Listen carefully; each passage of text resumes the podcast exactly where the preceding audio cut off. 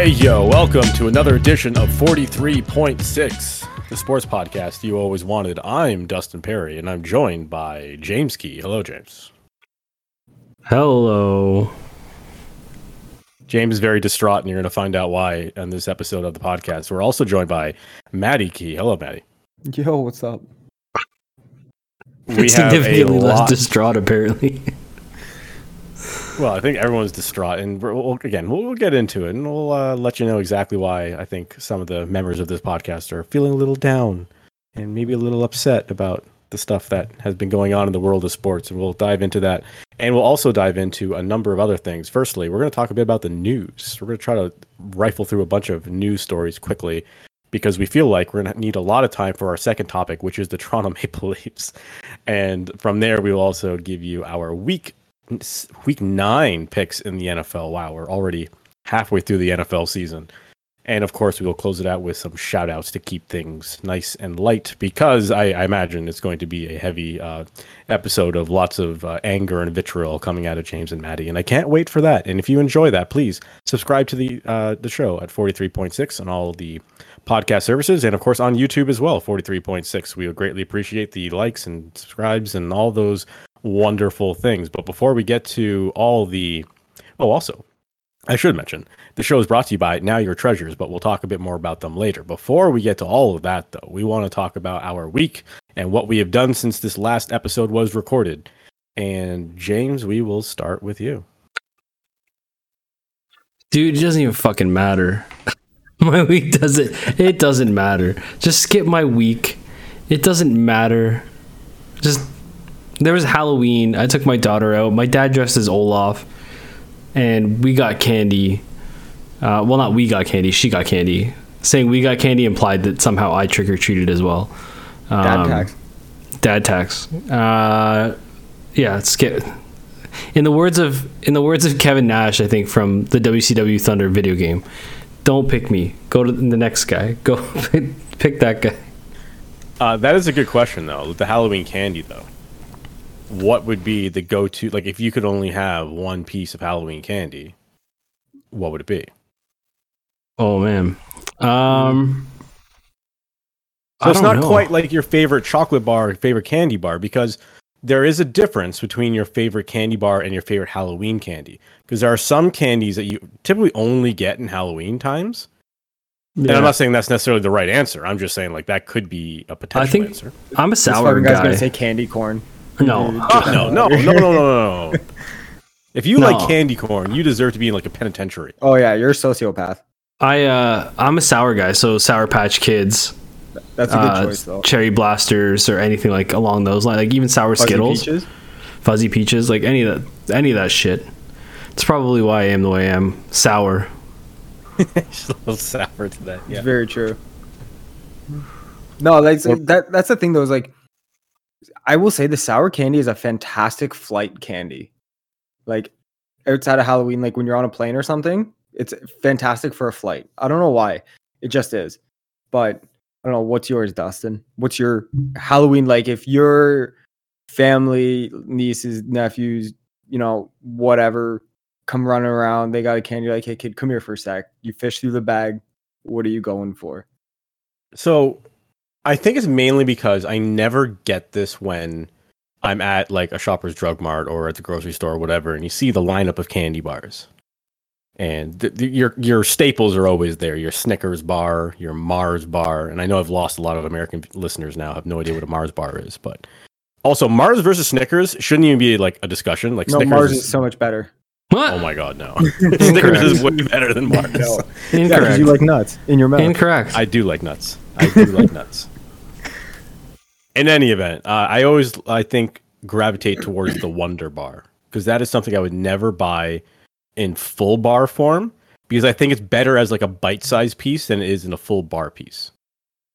That's the way I feel about Crunchie. Like I like Crunchie because I like the the toffee, but it's so much in a full bar that it's just that and Butterfinger. Butterfinger's the same. It's too much. It's too decadent. It's too. It's too get caught in your teeth. I can't. I can't fucks with it. It's too much. Yeah. Speaking of getting caught in your teeth, the same with like crispy crunch. Yes. Although that yes. fantastic though. It's a really good chocolate bar or candy bar or whatever. but I don't want to eat a full bar of those things because I feel like I'll have to immediately go to the dentist. Yes. Do you remember Crunch bars though? Crunch is great. Yeah, like it's it used to be really big back in the day, and now it's kind of gone by the wayside. You can find it if Well, you look for it. They they had the whole like I remember when we were kids, they had a big media like it was a media thing when they introduced it, and they Yeah. kind of held over. But like it's kind of slowed down since then. You know what I'm talking about? They're like the Rice Krispies in in the bar, Nestle Crunch. It was like I know the bar you're talking yeah. about, but I don't Yeah. remember like a a sting of media around it. Yeah, there. Well, it was probably in the early '90s, like '94, '95, like in that time frame. I just remember it being all over TV and shit when it was new. Mm-hmm. Also, I like anything with caramel in it. Like caramel is huge. Love caramel. My So 94, 95. So we're talking like the Bret Hart and Diesel era of WWF. Like Yes, that's how I remember years. I don't know about you, but I've like, Dustin's, Who won the Dustin's Royal Rumble? time is wrestling Yeah. eras. He's Yeah, it is. So like when I think back of like, oh, you're talking about 1992. Oh, okay, so that's when Ric Flair was world champion. Okay, I, I now I remember what time frame we're talking about. I have to like related to who was world champion at the time. It gets really difficult in like post Steve Austin era when like everyone and their mom held the title like in one calendar year. So you don't really have like a you know a John Cena year because he held the title for years and like you bounce it back and forth to Randy Orton. I digress. Maddie. Um, that's hard because yeah, like there's a lot that I would go to as a staple. Like Reese's peanut butter cups would arguably be like top tier for me, but as a Halloween selection, Exactly. so in saying that, ooh, this is hard. Because the. Reese peanut butter cups are really, really good. Don't get me Yeah. wrong. I love the Reese peanut butter cups. Um, also, did you see that video of that guy floating around on uh, Twitter like this Reese's week? where he- called it a Reese's penis. like I said, like live television. Very good. Very good stuff. Um, anyways, Um, but like the ones you get for Halloween though, the okay. I don't know if this is one of those. They are tiny. yes. They are so small, and like, is this one of those situations where I've just gotten bigger and like candy around me has remained the same size? no. or this they're like- legitimately has gotten smaller over the years. it's years. like fifteen percent smaller. This guy got the, the measuring tape out. He's like, you don't fuck with Reese's, man. know, like- it always creeps me out that he has a measuring tape by his computer, but mm, whatever.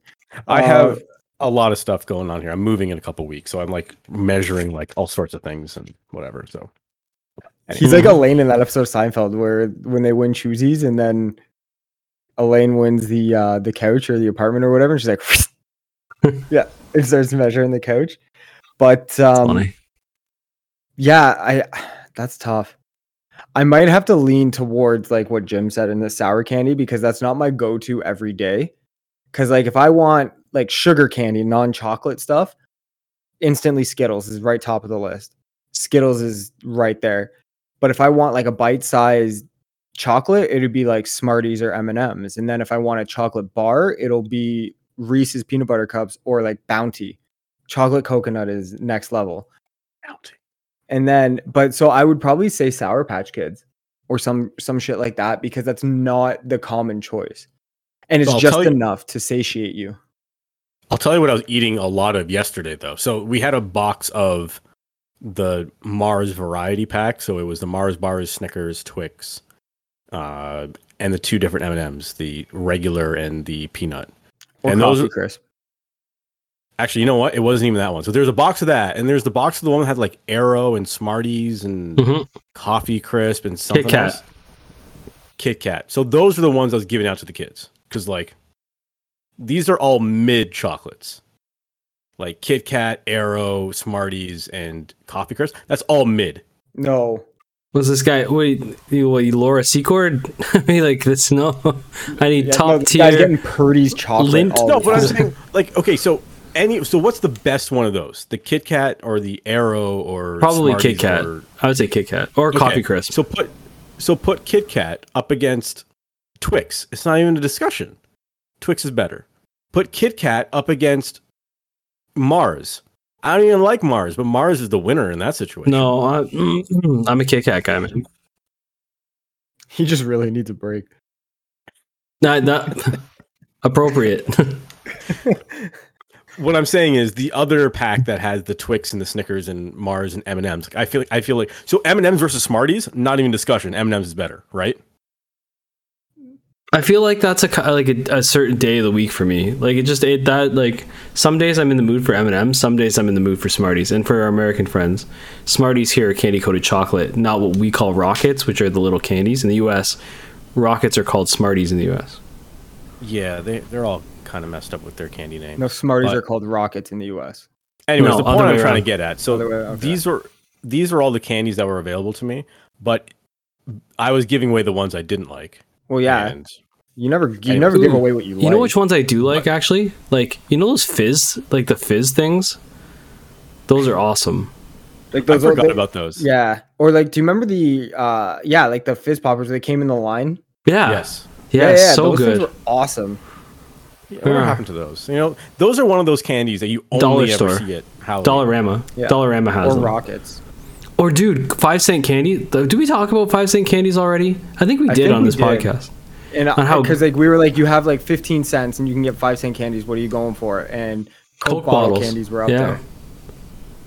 But sorry, Dustin was saying something. He's got to finish. So he's handing out candy to these kids, not the ones Yeah. he likes. giving out the ones I don't like. And there was also a box of the Skittles, Starburst, and the Oof. Starburst favorites. All right, so if you're not familiar with the favorites, it's just all the red ones that they put in the favorites. So you have are, like, your low tier you have your cherry, Uh, excuse me. you got your fruit punch, lemon, the and watermelon, strawberry. Are you seriously gonna be shitting on red Starburst Cherry, right now? cherry is the best. Star- this guy doesn't like No, Snickers. lemon. Doesn't like red, red Starburst. So okay, if you got an original Starburst, so the one that had the red, the orange, the yellow, Lemon. and the pink, Yellow. you want the yellow out of I all will of those. hunt down the yellow, and if there's only like three of them in there, I will take those and You know hand what? the rest away. I'm not gonna shit on this guy for this. You want to know why? This is the guy we keep around when we have Starburst, so that we get the reds and he can have the yellow. I also say my favorite candy flavor is lime. Like lime Skittles, the lime Tootsie Rolls, like how they have like the Tootsie, there's regular like chocolate Tootsie Rolls, and then they have like the fruit Tootsies that you we used to get back in the day. The lime was my favorite, lemon close second. Limeade is like my favorite drink on the planet. Like I'm obsessed with the lime flavor. And when they put lemon zest on stuff, I'm like, no, I want lime zest. And my wife's like, so we're gonna go and spend triple the amount of money on limes because you want lime zest on your shit instead of lemon zest, which is half the price for like three or four more lemons in the bag. I was like, woman, yes. And then she just shakes her head and walk away from me and questions her life decisions. Well, so on on the Starburst Halloween candy, it comes in a two pack, and you rip that thing open. Yes. And I was gonna say, like, when you rip that one open and you get two yellows, that's like the Jackpot. universe. That's the universe laughing at you. You know, like your day is just gonna take a turn for the worse at that moment. Like, Unless you you're are him. Hoping, boner for me. you're hoping for the double red when you open it up. And then and there's so the the favorites eliminates this. And so like obviously we're not alone on this and there's a reason why they created the fave reds and not the fave yellows. You know, like if Starburst made an all yellow Starburst, like they'd be out of business yesterday. They made the because I would reds. keep them in business single handedly. They would have to expand out beyond the lemon though. They'd have to bring in some like banana versions, right? Probably. but nevertheless, when the options are the cherry, the fruit punch, the watermelon, and the uh, strawberry, anytime I opened it up and I got the two pinks, I was like, "This is Gone. like, as big of a problem as the two yellows were," and that's only because I'm spoiled by favorites because my other options are cherry and fruit punch. Because like clearly I want those two. Like, can you just give me cherry and like that's all I want? Just give me the cherry and the fruit punch. Enough with these pink candies. Let's just move on with the reds. But know? that's because watermelon flavored things is atrocious tasting. Like watermelon Incorrect. itself is amazing.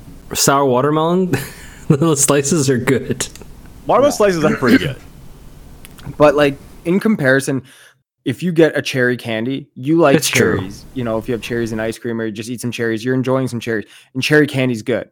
You know, if you have blueberry and you like blueberries, blueberries are good to sit there and snack on. They taste great. You get a blueberry candy, you're not upset. But you get a watermelon candy like a Starburst or like a watermelon gum or some some shit. It's Yeah, disgusting. it's in true. comparison to real watermelon. I've always said that I don't know why candy manufacturers make anything but red and blue candies because that's got to be their number one sellers. Yeah. Uh, I mean, Maybe. some people like I would say orange. grapes pretty up there. Yeah, grapes up there and orange is all right. Like when it comes to wine gums, I mean everything basically but black. Lifesavers. Oh, that's another thing. Getting lifesavers and Halloween candy is awesome too. Yeah, see, that's the interesting thing about Halloween candies because you get the opportunity to eat these candies you would never buy. Like, Yeah. there's Oh, never yeah. a time where I'm in line at a store and you see the lamp of candy and you're like, oh, yeah, get me some lifesavers right now. But if No you go down, that. if you go down to the candy aisle like Loblaws or Metro for our American friends, those are our Wawa and Walgreens. No, it's not a. Wawa. No. no, Wawa is like a gas station. Okay, then it's like what their Walgreens and their what's the other? It's a, it's a grocery store. Yeah. They'll figure it out. so, but like candy aisle there, there's stuff that you haven't seen in a long time, and then you grab it because there's one candy that will make me buckle every time, but I never get it for a couple reasons. One, because I will eat copious amounts and I can get this shit at bulk barn, and two, I will shit myself for days. It's chocolate covered raisins. I will like dummy. sets. Yes. And I will tell you this, and I don't care what the fuck anyone says. I got Jim on this. Glosettes and movie popcorn. Yeah, that's Oh, like you're good. Yeah. Dumping the glosettes in the popcorn. Yeah. And like I know people are like, oh, do M&Ms. No, no, no, no. Do the glosettes because you get like the sweet chocolate and the tart sweet of the gra- of the uh, raisin and the chocolate, and then you get the the salty and savoriness of the popcorn. It's it's a fantastic mix. Now, are you also going with the extra layered butter in the popcorn? Of course, put if you glo- don't, why are you there? Just leave. Like No, jump I- off I'm- the I'm- top. Yeah, you might as well just have with the you might as well just you have have to have popcorn topping. so I've seen many people, and I won't name names, but like they'll get the layered butter, and then they'll go right over to the popcorn topping gimmick and just pour more of that on top as well. And it's like this is just, I don't know, man. Like that seems The, strange. want the difference between butter? butter? and popcorn is cl- that's class warfare. Like it's Yeah. popcorn topping is for like sub gen pop. It is not. It is So- not good. Like, like not the only- guy who cakes the dill on the layered butter popcorn. Do you ever see that? The guy who gets like the ketchup or brings their own seasoning. I've seen people bring their own seasoning. And what the fuck are you doing? if I'm making microwave popcorn at home, I will season it. That's fine. You're at home, but when you're at a theater, like show No. some civility. Yeah, You this is uncultured fuck. This is getting out of hand, and I've also seen people, and will not name names, because you know that's what they say in Seinfeld, not to name names. I've seen Awesome. someone uh, grab a straw from the Coke remix machine I know where Okay. this is going. and put it onto the popcorn topper topper gimmick, and then slide it into the you know container of popcorn, and then hit the gimmick button, Points. and they're getting the the Points topping for- right into the middle of the bag as well. points for It's ingenuity. good ingenuity. Yeah, we just both said ingenuity. Points for Did ingenuity, but uh, yeah, minus points for taste in class. Yeah, no, that's that's a that's a rough go. But yeah, uh Halloween candy, it's also vicious time because especially now, so full disclosure, I my wife and me first, you know, year of Halloween when having a house and shit like that, we ran for the hills. Like, nope, lights off, cars in the garage. We're going to my dad's, fuck it. right? We were we had wanted no business of that. But then we were because we went walking around with Jim and my niece, his daughter, um, and my dad, and we all kind of walked around. And what I realized is a lot of people nowadays, big bucket, throw the candy in, have at her. And I did notice that a lot of people were very respectful. You know, not like the kids weren't taking three or four or five or whatever, like you would see on a TV or movie. They're being very respectful. And, you know, I can appreciate that. So next year's plan, bucket on the front porch. I don't know, man. It just takes that one dick kid. Oh, 100%. I'm going to put a sign saying, if you're that dick kid, I have you on camera. Yeah. And I Yeah, will expose you to the world. uh, anything else from your week, Maddie? Oh yeah, I didn't even talk about my week. Jesus Christ. Um Call of Duty came out. I'm playing a lot of Call of Duty. It's been fun. Getting ready for God of War next week, which Dustin and me t- kind of talked about leading into this before Jim got on. And Can't wait. man, it's uh I am so hyped. There's few games that will get me to take time off work to play. This is one of them. And I thank God that next Friday is a holiday for me because I'm going to be up all night on Thursday night and hammering God of War because it comes out on Wednesday. Also on a we- Wednesday. I know it's I, it's fucking stupid. And it's probably because they're like, get it Wednesday. Or if you really want, pre order now and you get early access on Tuesday. And you're going to have all these dudes with boners like me. I only have a half boner, not a full boner for God of War. So, um, yeah, like I'm getting hyped for that. But Call of Duty's been fun. Uh, obviously, the Halloween thing. Um, yeah, no, that's that's pretty much it. I had the one weekend of the month. The wife went home to her parents, so it was just like all me, and I hammered three seasons of the league because I haven't watched it, Oh. and with you know all this, like I've watched it before, but I haven't watched it in a long, long time. And so, you know, obviously us talking about it and Jim going and watching it and shit like that. I was, like, you know what, I'm gonna give this a watch. So if he goes back in his Plex, he probably sees all the rewatches of seasons one through three. Um, but that was like Saturday for me. And then yeah, I don't know, man. It's uh I feel like it's gonna get really busy really quickly soon. Just like, you know, with holidays and all these games coming out, because this is like the gamers time of year.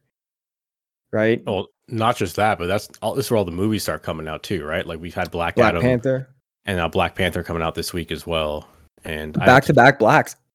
Yep, back in black, baby. Yeah, and then And- Avatar. Boy, And I'm yeah, uh I'm excited. Jim's not. He's like, fuck it. Avatar.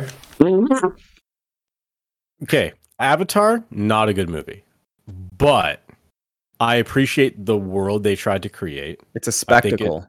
It is. And here's my only issue with this Avatar movie. This better not, it better not start a train of 3D televisions again and 3D movies again. Are we we are past it, okay? It came and everyone hated it and no one wanted anything to do with it. I will specifically go to a movie that does not have 3D capabilities. I don't want anything to do with this 3D bullshit. we stopped doing 3D too. When but like for a time though, the only seats you could buy and reserve was the 3D IMAX. Yes.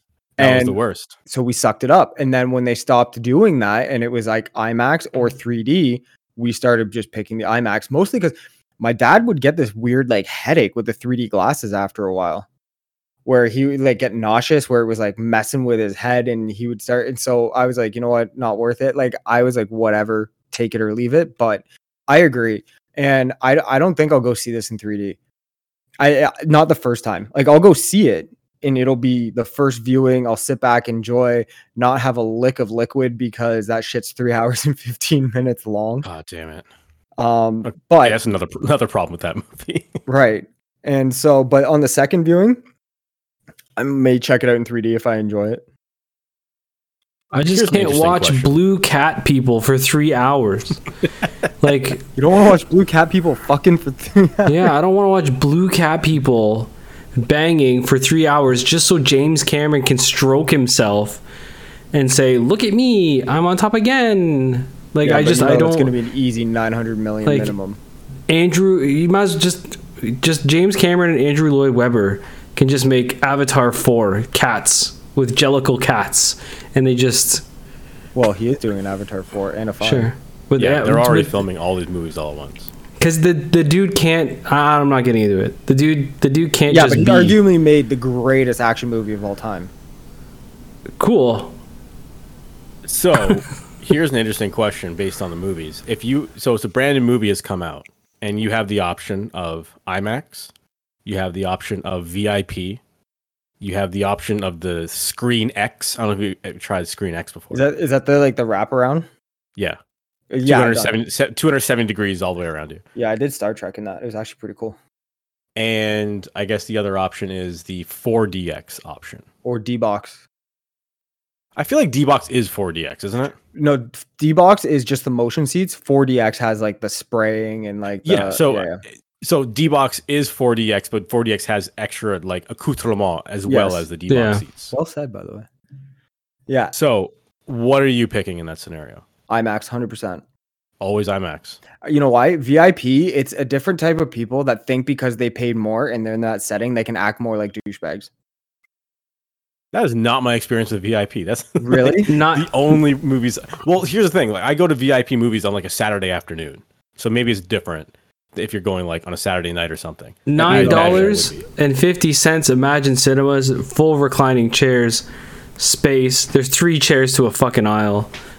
Like, who cares what the screen is? Half the time, you guys fucking watch it on your own screens anyway. So who gives Yeah, a shit? but when you're watching a movie like Avatar, and I know you're not really into that, but you can't deny the spectacle and scale of what the movie is, or a Marvel movie, or you know something uh, similar or akin to that. Seeing it in IMAX screen is something different. Like I'll be honest, I for visual quality and fidelity, yes, watching it at home, 4K, where you can really get the HDR going, the colors are popping, the blacks are nice and deep. It's really nice. You don't go for visual quality, you simply go for scale. Go to go, go to, to Cinesphere. Uh, every What? movie we should just, everyone every movie everyone should just go see it Cinesphere. I saw Lord of the Rings there, by the way. All three of them is really cool. But um, yeah, you you go to IMAX just for scale. And I will say for movies, there's a lot of movies that they do in IMAX that you're like, whatever. Movies like Top Gun, I know people shit on it, but Eternals, just because the way Chloe Zhao shoots her films, it was excellent in IMAX. But those are the films you go see in IMAX. You're not going to see freaking Chuck and Larry get Well, married. But that's my point. So like I'm saying, like if a new movie comes out, are you always going IMAX if you have the case, or is it more like it's a Chris Nolan film and I know he's shot like 90% of this on IMAX. I'm going in IMAX. Like is like uh, what's the breaking point for you? Are you always IMAX or is it by I'll- case by case basis? I'll default because I can pick my seat and then I don't have to deal with like going early and making sure you get what you want. You pick your seat in every theater now.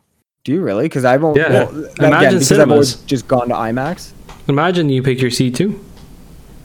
Well, then that changes the game for me because I did I wasn't aware of that. I thought there was the general mission and then there's the bougie IMAX, and I was always buying the bougie IMAX. But if I- you I- can I pick get your the, seat, I get the no man bougie. I get bougie VIP and I pick my seat. Or if, Well, Yeah. know but if that, you but don't- but even if you don't, like even if you go to like a regular ass theater, and okay, if it's if it's Cineplex, and it's a regular ass theater, you still pick your seat. okay, if that's the case, then then if it's a movie that is supposed to be a visual spectacle, then yes, I'm going to IMAX, no questions asked.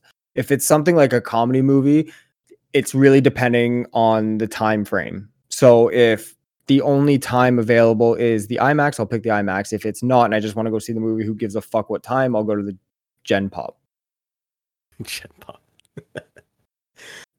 All right, uh, let's put a bow on this. My week is similar to Maddie's in that I have been playing video games to prepare for God of War. And what I mean by that is, and I think I mentioned it last week when I said my shout out goes to Guerrilla Games uh, for Horizon, and it won't get the credit that it deserves, and it will not win Game of the Year because of God of War and because of Elden Ring.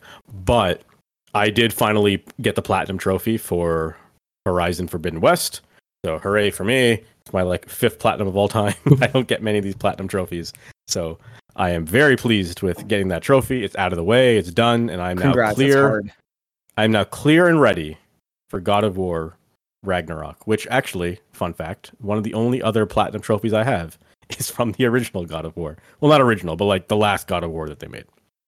So I can't wait for God of War. I think that's going to be a whole lot of fun. And, you know, I'm willing to bet that if you're a big enough God of War fan, you can probably go to Now Your Treasures and find some sort of art piece that's related to Now Your Treasures because this episode is brought to you by Now Your Treasures. Now Your Treasures are purveyors of licensed fine art prints from movies, comics, TV, and video games. And you know what? Maybe, maybe God of War. Sourced from galleries in the US and UK, which include artists from all over the world. Visit Now Your Treasures on Instagram and send a DM 43.6 to receive 43% off any order. All orders are shipped with tracking and complimentary insurance. Visit the ever entire expanding inventory at nowyourtreasures.ca or .com. That's N O W Y O U R T R E A S U R E S dot .ca or .com. And remember, go to Now Your Treasures on Instagram, send a DM 43.6 to receive 43% off any order. Now, You fucking did it. Good job, boy. all you got to do sometimes is slow down and actually read the copy instead of just trying to like make it up as you go. I will say though, before you do move on, listen in next week. There may be some fun giveaway with Now Your Treasures. Just hold your horses. Just get ready. Listen in. Details come next week. But listen in because Yes. for the 30th episode, you know, I to be honest, like I was like, hey, we have fun talking sports all the time. I didn't know how if you know, just because life gets in the way and life happens and stuff like that, sometimes it's hard to be consistent with stuff like this. So 30 episodes, I think is really good. And so yeah, I, I just literally while you're reading that copy saying, hey, if you could tease this out for you guys on your cast, because he's doing it with us, that would be greatly appreciated. So listen next week. Details on a giveaway with Now Your Treasures. Details for that coming soon. And you're right. This is uh we're coming close to episode 30, and this being episode 29, and we're still constantly changing the show and trying to make it different. And one of the things that we're changing up this week, we're just going to run through a quick news segment of everything that it, and again, we'll try to make it quick and let's fly through some of these news stories and we'll see how it goes. I mean, we just talked 30 minutes about candy and movies, so who knows? Um, first story on first story on the uh, art, uh, news section of the program. Vladimir Guerrero has won his first ever gold glove at first base. Congratulations to Vladimir Guerrero. There was also a number of other players, obviously. They gave it out to uh, every player in well, every player. They gave one out to every Congrats, Vladdy. position in both leagues. Um, one of the people who also got an award was uh, JT Real Pu- Real Puto, and I, I felt like it was worth mentioning just because uh, we had shit on that guy a lot this year for being uh, an anti-vaxxer. But hey, man, he got a Gold Glove. Good for him. Uh, the NFL trade deadline was today, and there was a bunch of stuff that went down. Uh, most notably, the Bills and Colts swapped second string running back. So Nyheim Hines is now a Bill, and Zach Moss is now a Colt. Interesting, I think. I, I think the Nyheim Hines is going to be a big part of that Bills offense. Um, Zach Moss gets a chance to play somewhere, so I think it, it works out for both guys. Um, interestingly enough, also on the running back front, we have Jeff Wilson going to the Miami Dolphins. And uh, it makes sense based on the 49ers bringing in Christian McCaffrey. So I don't think they needed Jeff Wilson anymore. And Miami, although had, I mean, they traded away Chase, Ed, Chase Edmonds uh, earlier this week as well. Or was this? It doesn't matter. Chase Edmonds no longer plays for the Miami Dolphins, but they do have Raheem Mostert. And Mostert was at times showing that he could be a number one running back, but it looks like they don't think so. So Jeff Wilson will come in and be the the second head of that two-headed running back horse, I would suppose. And also, Calvin Ridley got traded to our boy TK's uh, football team, and I don't know what TK is thinking, considering Calvin Ridley can't play, and uh, obviously because he got suspended for the entire season. But I suppose they're looking ahead till next year for that one. And I think the last, well, a couple of big moves. TJ Hockenson is now a Minnesota Viking, and Lions look like they've officially given up on this season. And the Vikings just look absolutely shredded to go for it. And then I think one of the strangest ones was Chase Claypool going to the Yeah. Chicago Bears. And like when that trade, uh, when I read that trade this morning, I was like, what? Why? Am- Have I not been paying attention? Like, are, are the issue? Bears are the Bears a better team than I thought they were? Like, are they in a playoff spot right now? No, they're No. not. They're No, not. the Bears- they're better than they are. No, the Bears. Go look up Justin Fields and the Bears stats. The Bears just throw the fucking ball. That's what they do. Justin Fields just like, in the words of my brother, "Huck'em chuck'em football." Like that is, I was gonna say he's like George Costanza. He just chucks it. yeah, he does. He's, He's a like, so I think they're just trying to surround him with five RW twos and, and try and pick which one to defend. Right? Like it's just like that's looks to be the game plan. Like I don't, I can't understand. Like like you said, they're not competitive.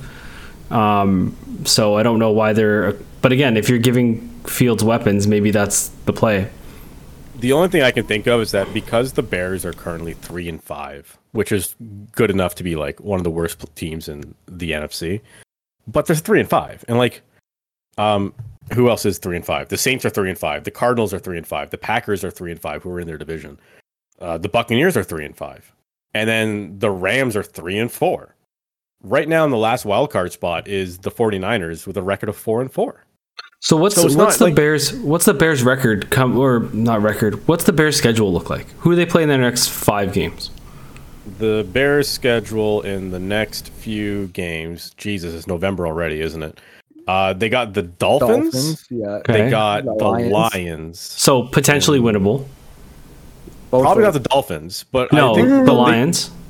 The Lions are potentially They potentially should winnable. beat the Lions. Yes, they should beat the Falcons, and then they have the easiest of all of them. They got the Jets after that. Hmm. So I mean, they probably think they can win three out of four there, right? So then you're getting to 500 football. So maybe that's and then after that they get the Packers. which potentially Right, puts them in a winning record. Are they in Green Bay or are they in Chicago though? Because Aaron Rodgers, for some reason, when he's in Chicago, just goes next level. That looks like it is in Chicago. Yeah, but the next level from zero is one. So But then Listen. if you look at their last four games of the season, it's it's murderer's row of the NFL. Like it's the Eagles, it's the Bills, then they get a bye week with the Lions, and then the Vikings. So Luigi. In the last month of the season, they're going to lose three of those games. Yeah. So maybe the like Uh, does does Claypool have time on his contract? Sitting guys for preparing for playoffs though, like if they're playing second stringers getting ready for playoffs. That's the thing. Like that's the only benefit. Like the Eagles are so running away with the NFL right now. It's possible that by week 15 they don't care anymore, and the Bills certainly won't care by week 16, and the Vikings won't care by week 18. The only thing is, is is chasing the perfect season though, or not the perfect season, but like chasing, you know, historical record Yeah, I hear you. like that. It could be, but if you're so far and away and you're not going to be entering any kind of record territory for that shit, sit your guys. Yeah. You know, What there's uh, no- does does Claypool have term? I imagine he does. I don't. I don't know off the top of my head though. Yeah. because at the end of the day, no one's gonna remember you being like, you had a great season. Like, no one talks about the fantastic season the Patriots had the year they lost to the Giants. What people remember is the fantastic year that they lost to the Giants in the Super Bowl, right? So I mean, people still talk about the Dolphins' perfect season. it's because Dan Marino never did anything else. Also true. Chase Claypool. It, Claypool is under contract next season.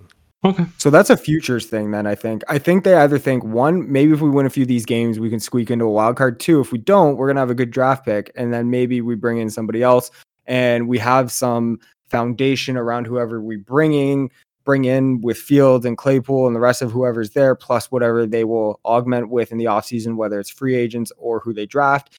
And then it's less time to say we got to develop certain guys that we already have foundation there. Yeah, and Cole Cole Kmet is having an atrocious season. Like he's not he's not playing very well. So, and I mean, so I think you know you spread out that offense. You give Justin Fields some options, and you know maybe next year a little more maturity. It's the same thing with Zach Wilson. Like watching the the Jets game this last this past week, the errors from the Jets and especially were all like a lot of it came down to maturity and, and Wilson's decisions to to throw the ball into the the hands of the Patriots defenders as opposed to out of bounds.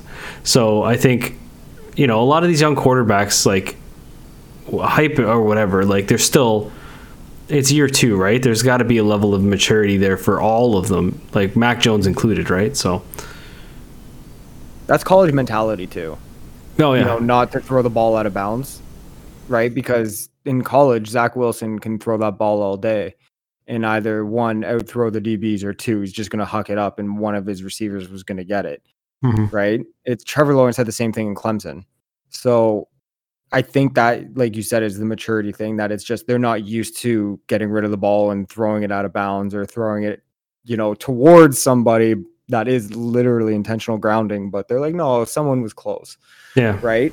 Um, but I also do you do you Sorry, want to? good.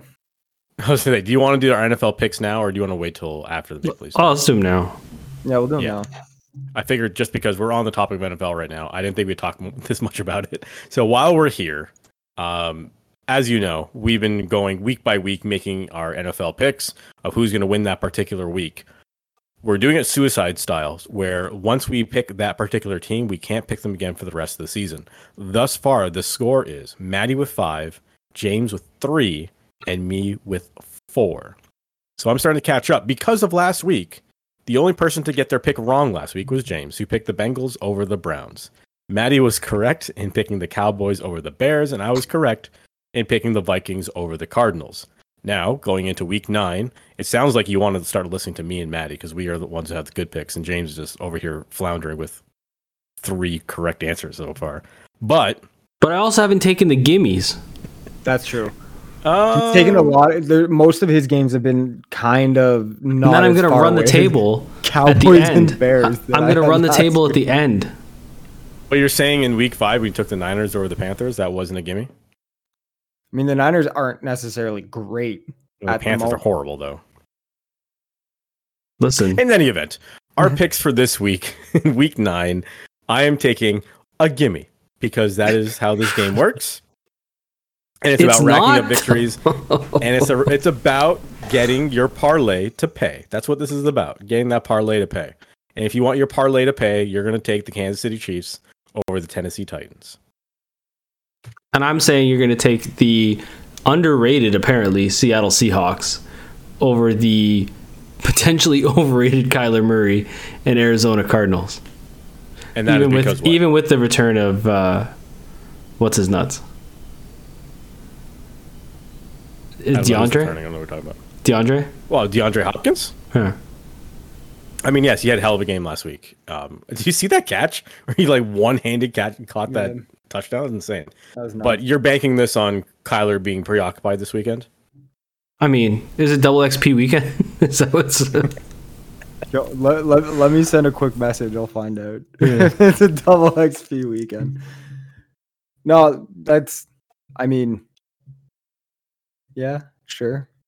And your pick, Maddie, Uh, I'm taking the Ravens over the Saints. which Um, I believe is Monday Night Football this week, is it not? it is. I always So hate, you hate it. picking like the Thursday night or the Monday nighters for these, but Oh yeah, that's a good point. Can we even pick Monday Night Football games considering we're going to be recording like, as that Yeah. happens? yeah? Yeah. I mean, I guess we can, but like yeah, by next week's episode, we may not necessarily have an update on the scores. But that's not What uh, are you excited, Dustin, about DeSean Jackson? I mean, sorta. is he still a listen, thing okay. though? well, he's that's the thing. The Ravens have him on the roster now, and Yeah, he may play in week nine. We'll see. The problem is the Ravens, obviously, and this is like this is what we talked about before the season started. They have no wide receivers. Like Bateman and Duvernay isn't the the shocking two names you want to hear you're lining up against, right? Um, and that's And what Mandrews is more of a all- all slot year. play. Yeah, Mandrews is more of a slot play in the in the middle of the field.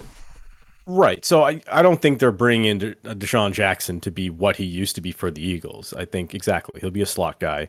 He'll be a slotty receiver that Jenny loves.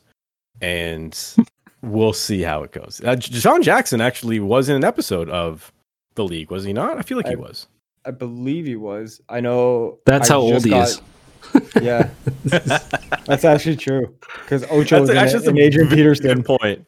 Of all the guys who acted in the league, who's He might still be in the, the league? he might be JJ the Watt. ol- yeah. He might be one of the only ones. I should we should yeah we should like look it up later. But I think yeah, Yeah. him and JJ Watt are probably the only guys who are still in the NFL who acted in the league. It's a good show. And then just quickly before we move on from the NFL, I just have this feeling, and I wanted to ask when we were talking about the Bears, but do you think Fields gets one more year to show course. that he can do it before? No, Oh, like think- I'm I saying, think it's do you think after next year, if he just shits the bed, they ship him out and draft a QB? No, I don't think so. no. I think I think these guys, this that class is going to get a lot of runway.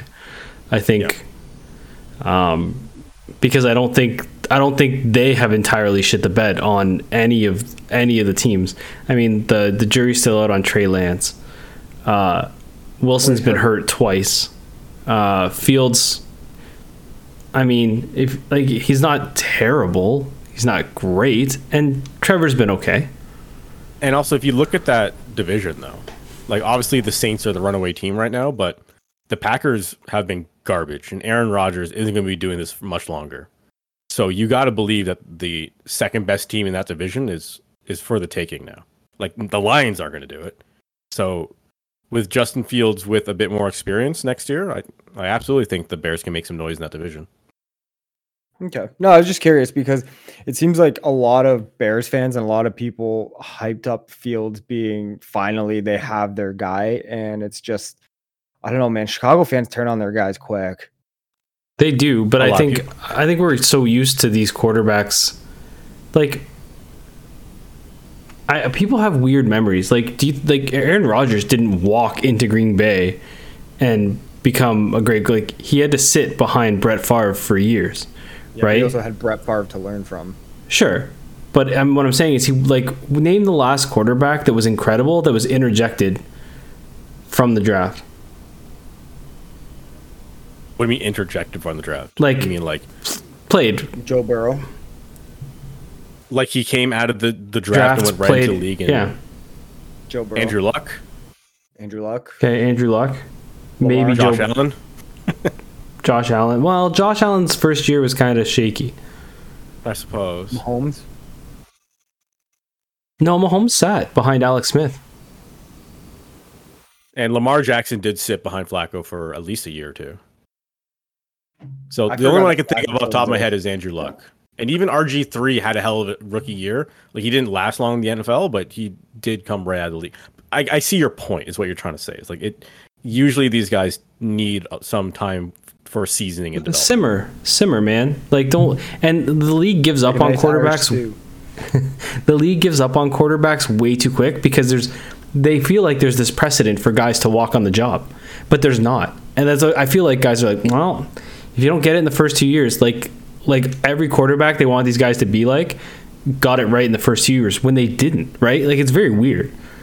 Well, speaking of giving up on someone and not giving them enough time to figure it out, um, how about Steve Nash getting let go after seven games as head coach? That's- Bef- before the season. We talked about the whole Kevin Durant situation and how he wanted out and he wanted the trade, and then after the things settled down, he said, like he openly said this to I don't know if he openly said it to the media or openly said it to ownership of like it either I go or Steve Nash goes. And Yeah, that came out really quick. it looks like they have made their decision in keeping Kevin Durant happy, and he is sticking around clearly, and Steve Nash is not. So originally it was reported that Steve Nash got fired, but now the reports are saying that they amicably parted ways. We'll say. Uh, Yeah, Either way, that's- um, That's Steve Nash saying, will- "Oh yeah, I don't actually want to deal with this shit." Yeah. Peace. He probably thought he probably thought he was coming in. You know, he had Durant and then Durant and yeah, the meme, uh, Durant and Kyrie and you know all that stuff. He's like, yeah, I can work with this, and then finding out how much of a, uh, to put it lightly, a negative impact those two guys are on a room, and then bringing in Ben Simmons, who is going to be lucky to average six points a game by the end of the year. Oh, he's probably- gonna no, he's he's gonna he's gonna be a six and six player, six point six fouls. That's gonna be like Yeah, he's just like, I want to get the fuck out of here. trying to coach that team is like trying to fish for jellyfish barehanded. Like there's no there's no win in in doing that. Like you're just like it's there's no way around not getting beat up and stung all day. Like that team and it, it's a kind of a weird segue into what we'll talk about next. But Steve like when you let your players control the narrative the way the Brooklyn Nets have, there is no path to victory. There is no path. It's the same That's with the LeBron in general, LA. right? Sorry? That's the NBA in general. Yeah. Well, Players dictate everything. right, but the, those teams don't end up winning, right? Like it's the teams that generally have, you know, the leadership from the top down. I'm not talking about players. I'm talking about from the top. No, because Golden Golden State's a good example of your point. Steve Kerr. Because like Steve Kerr, just he, He has control of that team. yeah. And You know? Budenholzer, I think it is in Milwaukee when they won. You know, you didn't Control. hear a lot of shit. Like, yeah, Giannis, you heard maybe a little bit of rumblings, but it didn't get out in the way that Durant shit gets out and Russell Westbrook gets out and LeBron shit gets out and Dude, Greg you know, Popovich. Yeah, yeah. You could you imagine hearing that shit under Pop? It would Dude, they, never sh- happen. they shipped out Kawhi, right? yeah, Like that's the thing. Like when when shit got weird for San Antonio, they said fuck it, goodbye. Now it was the Raptors benefit, but the Raptors turned him around under a, like a good coach, Nick Nurse, as well, right? So, um, and look at how the Raptors are playing. So I would, Yeah, I would say they're that, arguably probably the most disciplined, consistent team in the league. right? Well, interestingly enough, uh, to put a bow on that, the one of the only teams the Nets have beat this year is the Raptors. Yeah. Yeah, but even Uh, a blind squirrel finds a nut. Now, talking about embarrassing situations, we also have to at least briefly mention the fact that the Coyotes played their first game at Mullet Arena this week, and It's been regarded as the best ice in the NHL. By the way, I'm all over the transitions in this video. I fucked up so many times because I didn't know where we are going. So sorry to the audience. They're, the transitions are all over the place. Don't pay no attention. it's meaningless. Uh, yes, we will get to the Maple Leafs in a second, but I did want to touch upon the Mullet Arena just because it's been such a shit show for the NHL. Like, look, okay, I know people are saying the ice is good, but have you seen those locker rooms? And they're like, oh yeah, it's temporary. Dude, they're not locker rooms. It's the it's the back room of Fan Expo. They have fucking curtains, folding chairs, and and and pop up IKEA stalls. Yeah, it's like it's like the you know like a pop up tent. It's like they fucking threw it and it just went like that's that's what happened. It was like it it was like dial a locker room. Like that's what it was. It's so not professional. to me, it looked like uh, someone rented a ring from Rob Fuego, and he came with his like. He came with his pipe and drapes, and that he set up Yeah. all those things, and that's your locker room. And then I had to call the guy for the unscrew- chairs. and then the guy comes in the van and exactly. delivers them for the So, like- NHL game. Rooms aside, though, looking at the actual rink and the seating and everything like that, there, it honestly, legitimately likes it looks like it'd be a cool atmosphere to go watch an NHL game. You know, No, I don't. I don't disagree with that. I think as a fan, it'll be a lot of fun. the funny Sure. thing is, is junior rinks here are bigger than that, but that's besides the point. It- you know, like, I think the Lon- the London Knights rink is bigger than the Oh, to ASU be. arena. Yeah, Listen. the London Knights get like seven thousand people a game, don't they? yeah, I, I the- think I think they get like seventy five hundred, but the max seating is nine. listen, the fun does not equal professional. And Right, but if you're a team visiting, you're like, oh, whatever, it's one game, cool, sure. But could you just imagine like you're William Nylander and the Leafs are visiting the Coyotes and you're changing in there and you're walking through with a towel and some dude looking for the pisser just comes and pokes his head in and sees William Nylander in a towel like you're William Nylander and you're weird. peeking and see, wondering what the home side looks like. Yeah. So, and they did say the the rooms will be done in the next like few weeks. Obviously, it's you know it is a bad look. I would say from a gimmick standpoint, it's not terrible because you know seeing players at that caliber up close in the pace of the game live because watching it on TV does no justice for how fast that game moves is really amazing. But as a business decision, absolutely terrible for hockey related revenue. It's it's a money Well, sink. For perception, right? Outwardly to the rest of the league. Again, you have this team that has no home. right? Like yeah, for four years. so I may go down just to do it once because just get a fake one day- student card and I bet you they let you in. I know twenty five dollars, but or just find some student who would sell them. I bet you I could find a guy. He'd be like twenty five dollars for a student ticket. I'd be like, yo, I'll give you a hundy, give me two, and he's done. He's making double his money. But Dustin, we were talking about this, looking at this. Seats on the glass for the Leafs Coyotes game was two fifty. That's expensive for Arizona. Why would you pay that much money when you could probably pay the cheapest seat up there and you're pretty much just as close? It's the exact same view. yeah. But like I, I would want to go down. The seats look comfortable. They're they're you know really nice. I'm know, surprised they haven't started try like coach a game for the Coyotes. Given like they're just trying to like you could be the head coach for a night. But like I just think it'd be cool to to check it out as you know as a fan of the sport and you know loves the sport as much as I do. I just think it'd be a cool experience to tr- check it out one day. I think I would be interested in going, but it would have to be the perfect storm. It would have to be like it's early April and the Coyotes are playing like the la- one of their last games of the regular season because Lord knows they're probably gonna make the playoffs, and also the D-backs? Diamondbacks are playing as well, and I can stone two birds at once, as Ricky would say. Uh, put a little bow on that as well. Budweiser Gardens in London uh, seats 9,100 people, so it's about Yeah, so I was close. it's almost triple Yeah. what you're gonna get at the Mullet Arena in Oh, no, they see Arizona. five.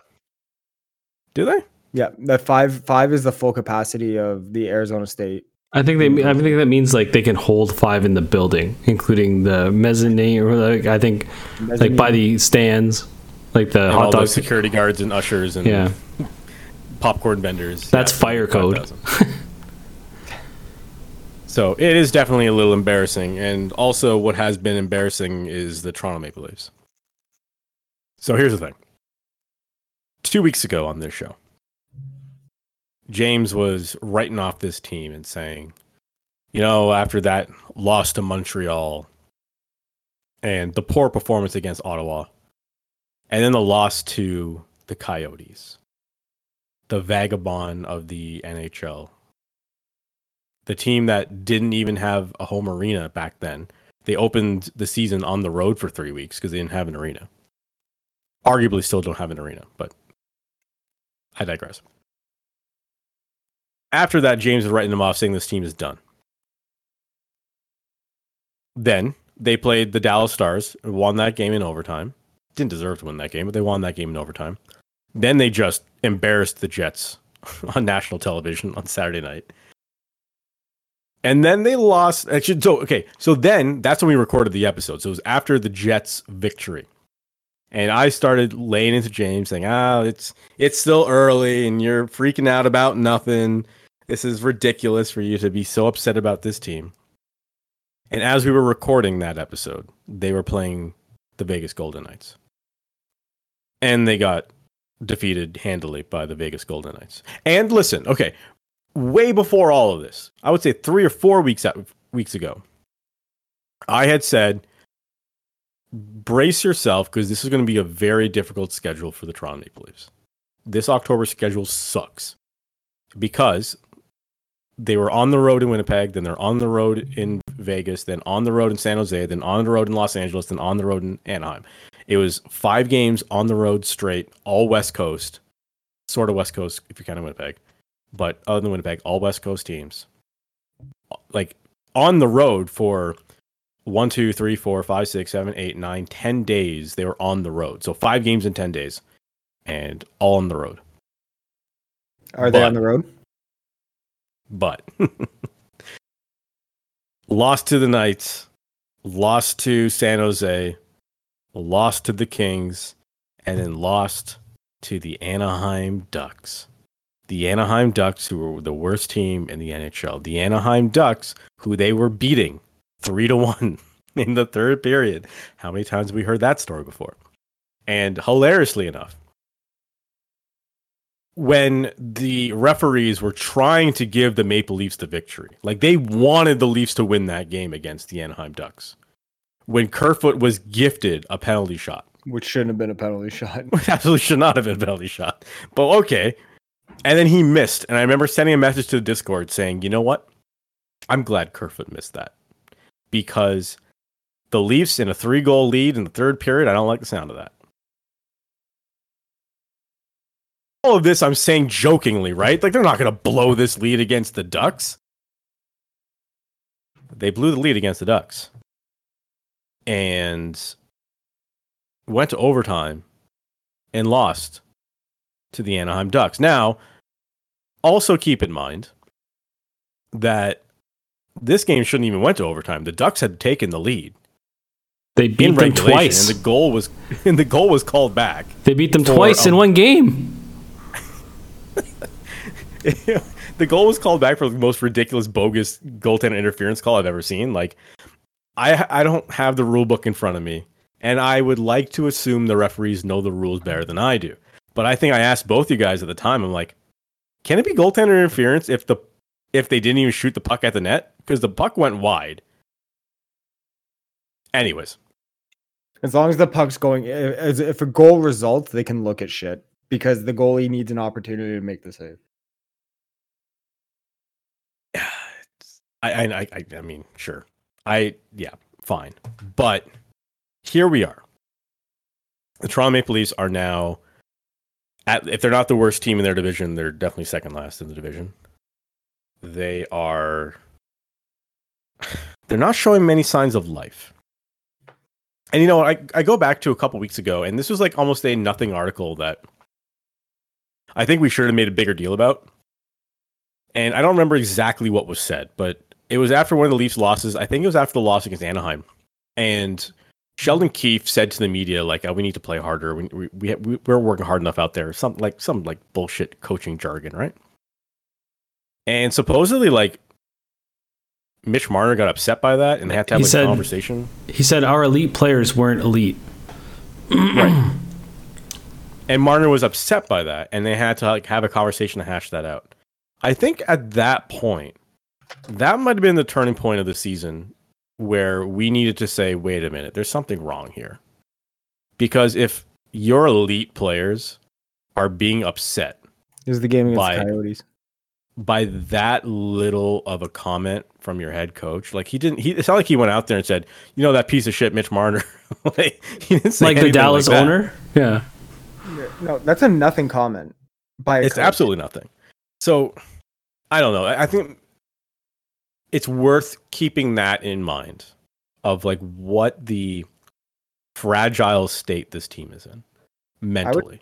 I would say the fragile state that Marner's in, not necessarily entire. Obviously, the team as a whole, you could make that argument just given how everything's gone, but I would say it's more indicative of Marner specifically because that happens, and then they have to have that conversation. Because I'll be honest, that to me, I was just like, yeah, they the elite players didn't show up and dominate the way they should against a team like Arizona. You know that's how it should have been. He's not saying anything that they're not aware of. He's not saying anything that they probably don't believe themselves as players you know so the fact that that had to get taken to that level and then a conversation with marner had to happen. And then you go see and i mean i know people will say oh well he went to the back and whatever. Marner got benched and then went through a tantrum in the back. Nylander's been benched so many times. Yeah, so you're talking about the game against the Ducks, right? Yes. And how many times has Nylander been benched, whether it's by Keefe or by Babcock, and he's just like comes out either after the game or on the next media availability after practice, says, "Yeah, well, you know, sometimes," and he just kind of has that half smirking smile because he knows that there's conversations that happen in the background that none of us are aware of, and that yeah, the benching's the one thing, but it happens. We've all been benched. I've been benched. Jim's been benched. It sucks. It definitely wakes you up. But you never think to go throw a tantrum like that. That's embarrassing. the tantrum's not embarrassing. It's the fact that he had to go to the back to do it. He left his team to go and, be petty. Like if you're gonna show emotion, also show it in the moment. He didn't show it until long after. Like, like there were there were 14 things he could have been pissed off about, and that's that's kind of like the thing, right? And and and you're right. When Keefe had to come out and apologize for that comment because he hurt Mitch Marner's feelings or whatever happened, and then he benches Marner for two shifts, and then puts him back I out there. It was two. It was maybe a shift and a half. Like yeah. like that like who's it like when we're talking about Steve Nash and I said who's in control of this team? Cuz I'll tell you none of the guys that have letters on their chest are in control of this team. Zero of them. The coach is not in control of this team. So who's in control? You know, I I found it interesting, and when they named John Tavares captain, like that whole thing was kept a secret, quote unquote. Like we all knew it was going to be Tavares, right? But like they they redid everything, like other than Rielly, right? Like everyone else got new letters, and when they were introducing the players with their new letters, it was like here's alternate captain Austin Matthews. Like what? He's like 23 years old. What are we doing? And like, here's alternate captain Mitch Marner. I'm like, what? What are we doing? And I think you're starting to see the fruits of that now when you strap letters onto guys who weren't mature enough to be the leaders of this team. The leaders of this team should have been veteran guys. And that's what this team badly needs is some veteran presence. Now, you can say, "Oh yeah, sure, they got Wayne Simmonds." They sent down Wayne Simmonds again today. This guy's been up and down the minors all year, and he's going to be up and down the minors all year. You need a vet that can play. They had him. That isn't. His name was His Jason name was Spezza. No, Jason Spezza, and they couldn't fuck. He, he they couldn't hang. They couldn't do it with him. Like the thing is, the Well, experiment. the exper- you're right. They had they had Spezza. They had the year before they had Joe, Joe Thornton, Thornton. and the year before that they had Patrick Marleau. the, the experiment is over. Sometimes you're a really good chef at the keg, but you're not a fucking Michelin chef. Dubas, man, cool. You did you did your thing. You committed. The ingredients don't work. You you work at the keg. You make a great steak. You can't make ossobuco. That's listen. It it's the the ingredients. They're not there. They're not I would, there. I would suggest that I, I, I like your analogy. I would I would pose this: ice cream's really good, and pizza is really good. I don't think my ice cream and pizza go together. right. Yo, this team has you ever had talent. Treats of pizza. well, treats of pizza is very good. The this team has talent, and that's undeniable. But the ingredients just aren't there. They don't work together. It there's too they're too top heavy. Justin Holl, everyone says Justin Holl, right-handed shot. They're so hard to find in the NHL. Uh, X X millions of yeah, no, you, you could pay, find another right-handed defenseman if you weren't paying everyone ten million dollars. Like, it's it's too much. There there are too too much of the same guy.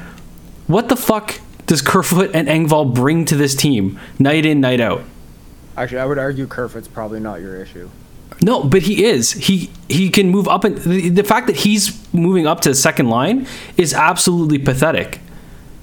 But No, but that's not on Kerfoot. That's not on Kerfoot. The fact that he can do it is what you would want from a player on the team.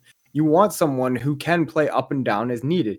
Now, is it his fault that he's needed in that position right now? No, that's on management, not even Sheldon Keefe. That's management. I agree. Kerfoot should be Third line. a, a, yes, a solid third line center, third line winger, maybe a guy's going to kill you some penalties.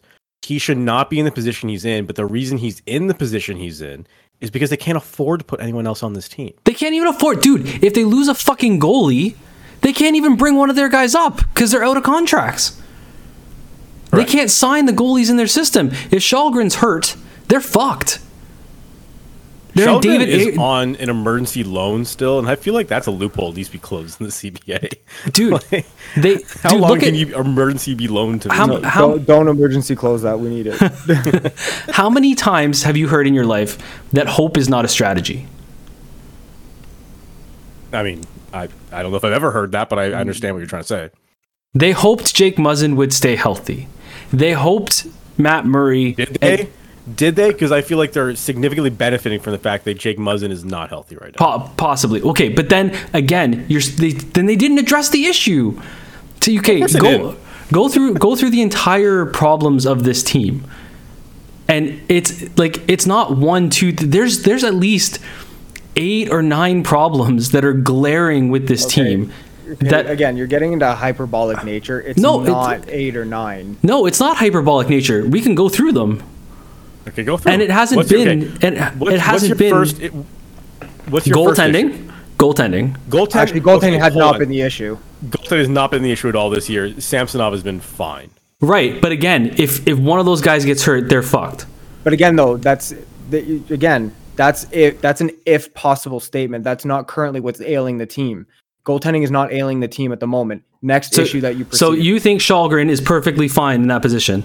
absolutely not. But I he is- think, Then gold. Then, thank you. but again, I, I think I think the problem is is you're thinking that if it's Källgren, therefore bad.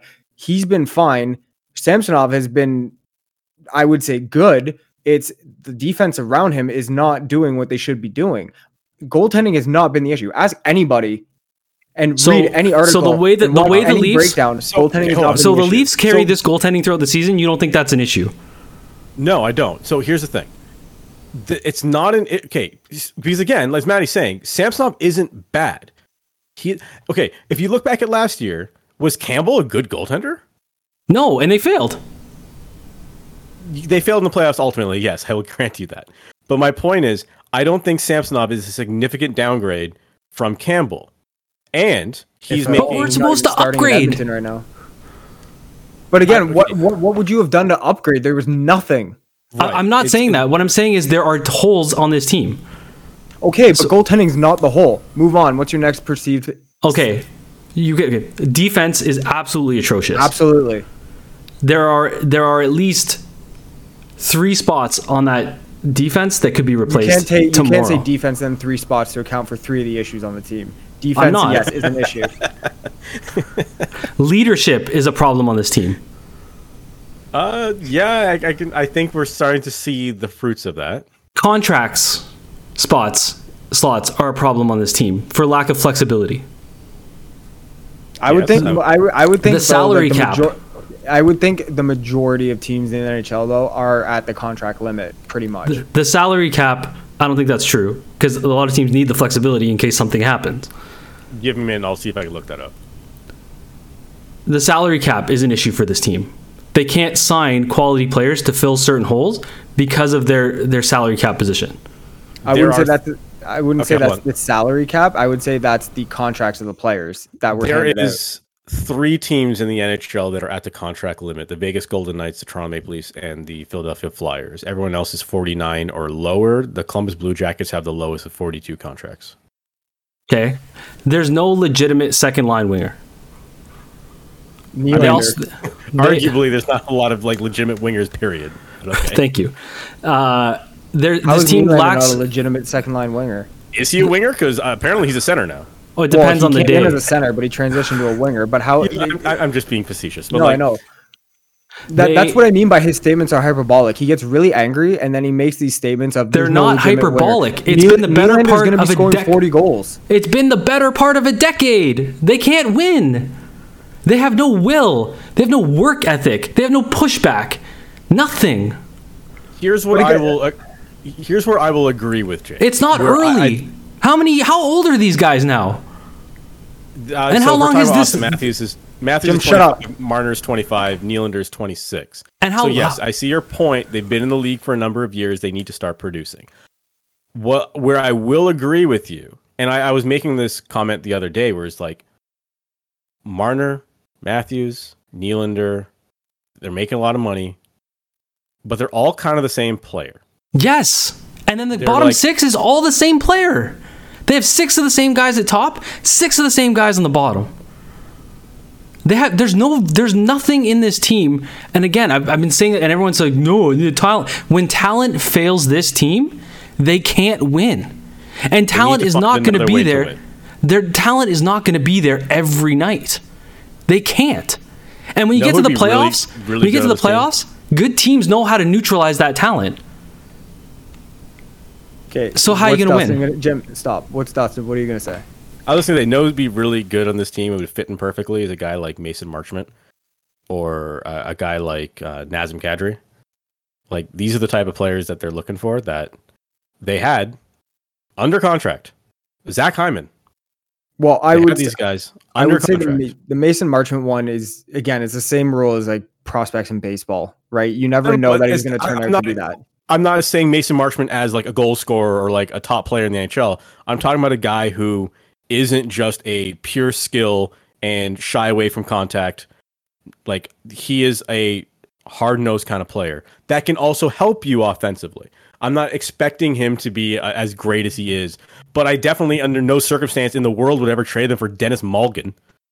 and and when you look at the team there's no accountability. And that but that's that that all fall like leadership toughness accountability like, these are all things that make up really really good teams. And you can't look and you can again austin matthews can score 100 goals. If they don't if they don't win like if they don't if they don't have these things that are missing look at the it's not that they're losing look at the way that they're losing It's like it's it's embarrassing. There's zero. They don't give a shit. Remember when the Leafs would beat up on Calgary and Calgary would get like legitimately pissed off? At least at least you're giving a response. This team zero response. Ilya Samsonov's out there going, "We lack confidence." Mitch Marner's like, "We got tons of confidence." What the fuck is it?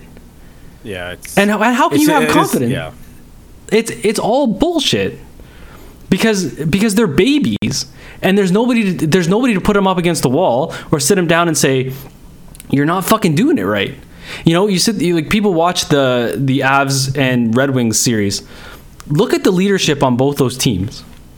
You think Steve Yzerman would let these guys get, get away with this argument, shit? but the argument you're making though is how many 31 other teams look for that at the end of every season. I this team is the most soft team in this league easy that's that's a great word to put it. I I, I agree. Mentally, that they are physically- incredibly soft. That And you can't win with soft. Shit gets when shit gets hard. They are not doing what they need to do to win. and that's it. They, they they lack will. They lack give a shit. Remember Peter Horachek, the give a shit meter? This team has no give a shit meter. They don't, and it's something has to happen. They have to find something, and like you, the people. Uh, how many years are, are people to run it back? Like, okay, like it's the same shit. It's we're, we're talking the stuff that's happening to them right now are the is the exact reasons they lost to these teams in the playoffs. They they couldn't hold up. And it's unfortunate because they have the talent's great, but talent alone doesn't win you fuck all. And we're seeing that, right? Like look at look at every sex, bleh, successful team and look at the horses they have. We just don't have the horses. I mean, you And- can't really say look at every successful team because Tampa's realistically been the only successful team in the past four years. Who won the cup last year?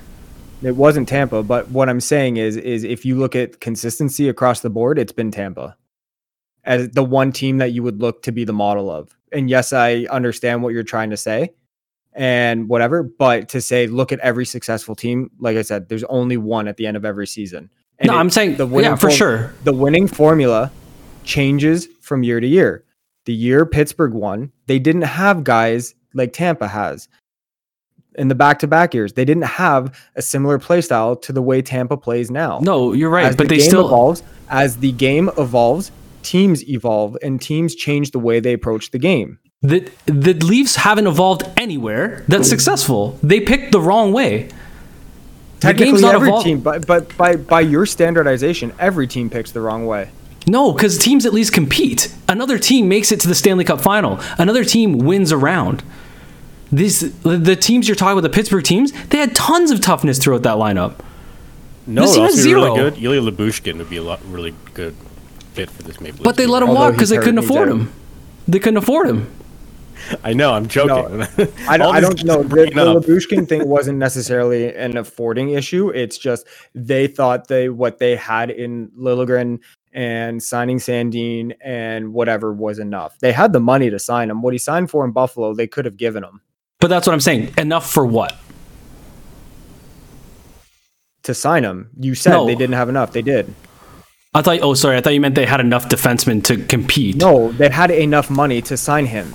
He didn't sign here. I mean, Lyubushkin is making 2.7. they So didn't have enough money what to sign him. Yeah, they did. They How gave it gonna to sign Järnkrok, forwards? They gave it to Aubé-Kubel, and they gave it to guys that didn't Right, need to be here. you also need four forwards because you Yeah, can't pay the thing. for You need- you need twelve guys nine hundred thousand dollars. They just keep There trying to plug the bottom holes with with Okay, random then, then Nick Robertson has no business being here. Then then random heroes. They just keep like next guy who'll hey anybody want to make a eight hundred grand? Come play on the bottom six. To be fair, Nick Robertson is not a $900,000 hero. He's a $796,000 hero, to be fair. But on an ELC, but every team, every team has bottom feeders like that. No, no, no. I, I, I know, but I, I think what we're what James is trying to say. No, and I'm very aware of what he's trying to say. It's just the idea that the problem is guys like Järnkrok or Aubé-Kubel or these bottom feeders. No, because every team has them. Every team has their bottom, you know, six outside of two or three teams that either draft and develop and get really lucky in that regard. Most teams' bottom three, four guys are interchangeable on any team. Aubé-Kubel has been night. atrocious. Yes, he Zach- has. But Zach when he was Reese? on the cup winning Colorado Avalanche, he was not atrocious. So what what do you want to go off? Do you want to go off of a cup winning team that he was just on, or do you want to go off what he's shown? Right. Obviously, he can be one or the other. I totally agree. So what we've both come to the conclusion is this team is not good enough for Aubé-Kubel to succeed. They're not a cup no, caliber that's, that's team. not what I'm saying at all. You're pulling something from my statement. What I'm saying is, is that's probably not that's probably a guy that they over invested in because every team does that when it comes to guys that are free agents coming off cup winners. I don't know if they over invested in him. He's getting paid a million dollars for one. yeah, there's not, Um, that's what I, think mean. They, they may have over anticipated what they're going to get from him. I think. Look, a lot of these guys, you need to have the right pieces around them, and it n- needs to be the right environment. And obviously, coaching goes into it as well. Like there, it's it's it's music, right? You need your bass player, and you need your your drums, you need your percussion, you, you need all this to sound Dude. right and be a symphony that comes together. They're Spinal Tap. They're all bass players. like that's, and it's it's it's so. Again, like what are you gonna Okay, do? so okay, so right now you make three changes to this team. What would it be? And I and I don't be an idiot and be like, I would do this, like the drunk armchair GM that calls in to Leafs talk with Andy Frost after the game. That's a piece of shit. What would you can't- still do that show? No, you can't doesn't. you can't you can't set up what changes you make. Don't tell me your changes. Like No, I'm not saying don't Okay. tell me your changes. They don't be like, I would trade Kubel and Järnkrok for Evander Kane and Leon Draisaitl. Nobody's gonna say that. No, they have. You I- remember the Leaf yes, talk I days. There's do. dudes who made some Dude, butt for fuck sh- stupid dude, for sure. I think Matt Murray for Chris Pronger. yeah. No, I no, I would trade Matt Murray and Aubé-Kubel to Tampa Bay for Steven- Andre Steven Vasilevskiy. Stamkos. Um, no, they. Ha- I No, think legitimate, like legit, legitimate moves that you would make that cannot be called out for being like you're stretching because you're a fan. So. This is this is where things get difficult. Also, hold on. I, I also want to throw this out there too. Can we please leave Nylander alone? Because Okay. I feel No, like I'll, I'll be honest. I'll be honest. Nylander has not been the issue. No, he ha- again. He hasn't. He hasn't been the issue. But you. But again, look realistically. Look at the situation. Right. Something is going to have to give. And Yeah, it's, again, to me, this, it's Marner. this- At this point, it's it's to me, it's Marner. And One, it might- you're shedding right. the most money. You're gonna get return for him regardless because every team for that point production is gonna, regardless of the contract, and him being at 10 million, they're gonna say he's a 24 year old Patrick Kane who's gonna get you 100 points a year for the next five years, and they will say, you know what? New environment's probably better for him. Get him out of the lights that's in Toronto. He puts too much pressure on himself. He's from there. He's a hometown kid. It's probably way too much for him. You get him here, he's probably a lot better. Do you remember when we talked about the potential? We always like, oh, Mitch Marner maybe for Matthew Tkachuk. I, I thought that would have been game changing in terms of the type. But again, the, and again, this the problem kind of starts with Kyle Dubas in the fact that he's painted himself into a, into a corner with, yeah, right, because like John Tavares is Too much locked. money. No, and a no movement clause, so you're fucked there, But right? at the same time, Tavares again, right He's not the of right problem now, this year. not the problem. Uh, no, for sure. But but again, even when guys aren't the problem, you have to look at the situation and say, like you said, like maybe Marner's the guy. But if Marner's not the guy, then then who else is, right? So one of the four, I think, have to go, and I, I don't think it's Okay. Matthews. So it's between No, Nylander and Marner. and and to me, it's Marner because one, it's what you're getting, not just on the assets you would get back to get an easy hundred point player, and for the contract that he's at and everything like that, because you're getting you're going to get legitimate assets back that would help your team, whether it's a defenseman, whether it's proper scoring down the lineup. Although now you're just taking away arguably your highest producing forward, so you don't know how that how Matthews rolls with that moving forward in terms of his production. But you're also shedding cap space, Yeah, right? No, I agree, and I mean, it's one of those tough things because like you look you at those guys. Yeah, you look at those guys and you say a lot of people are like, well, all these guys are untouchable. Well, like then what are you going to do, right? Like the, The, the only name on this roster that's untouchable is Austin Matthews. Right. Well, I mean, in theory, not including the guys that they've handed out untouchable contracts to. So Right, but again, though, the only one you would say is legitimately untouchable in terms of don't look at no move clause or whatever like that. If you were to look and say this contract's untouchable, I would say the only one right now would probably be Tavares, just because of the age and the amount of money. oh no, I'm I'm talking about like guys you wouldn't offer up. Is what I'm saying. Oh, to me, okay, To me, Matthews everybody not named one. Austin Matthews is on the table. Like, like Yeah. that's Yeah, but I think it's still you still have to acknowledge the fact that there- there are guys who have no movement clauses. that's what I'm No, saying, right? sure. So we're I painting into a understand corner. your point in that like Austin Matthews is the only guy that is like at that upper echelon of guys who are absolutely not being moved. But you have to add to that list Tavares and Rielly because they have no movement. Right. But so so you're you're This is just the dwindling your Muskoka 5 2.0. R- uh, Yes. And what happens is you're dwindling your options and whatever you have to send out, and Matt's right. You're not just going to trade Järnkrok and, and Guy B to for for something. So you have to look at value. And that's what's scary, and that's why it's going to be one of Nylander or Marner. And I know you guys don't like, but it's going to be right because you, you're going to need value to bring value back. It's what I was saying before. So it- uh, you need you need you need a cop on defense because they are they're the most pussified people and if people are like oh just wait till Liljegren gets Liljegren dude Liljegren's not the answer like he's not the Stanley Cup missing piece right so you need somebody who's gonna hold the fort back there Okay, give give a name right now. Dustin Byfuglien. The dude who angles are glass. Um, I'd have to look up and down the league and see who's who's probably available. But again, again, you're in a tight spot because what are you gonna do? Get a UFA who's not gonna change the, the the team needs a culture change too, right? So, like, uh, man, I don't like. I'm not saying I have all the answers, but you need like that's one of the pieces in the back that you definitely need, and then you need some piss and vinegar up and down the lineup, guys that are gonna like that are gonna play hard night in and night out and not roll over and die, and like they all just check out, and you need guys who are who are just completely adverse to checking out, but it's not one guy. The pro and it's it's got to be like three or four that come into Three, this lineup. three, three, I think is accurate. I mean, if you're if you're trying to do this in the mid season or in during the season like this, where you want to maintain your offensive stability that your team has, and yes, we can all say, well, they haven't produced. Again, all teams go through lulls. Yes. Some teams go through them earlier. Not offensive, not the issue for this team in this current moment.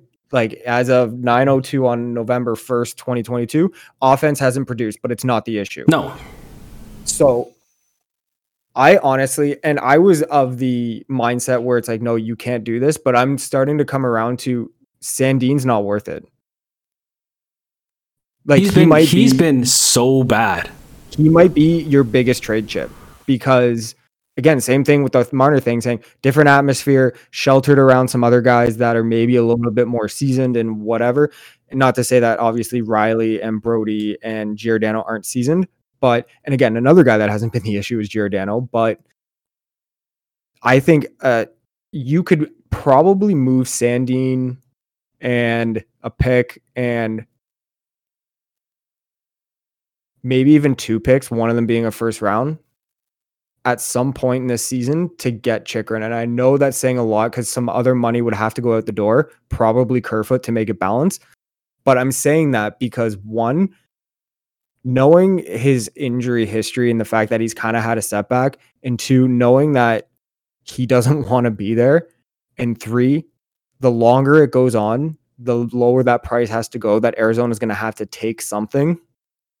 That's something that I wouldn't be surprised if they'd be open to. The issue with I think that the is only now you issue just created a forward hole because you're gonna have to move money out, right? The other So, issue is that Chychrun's 24 years old.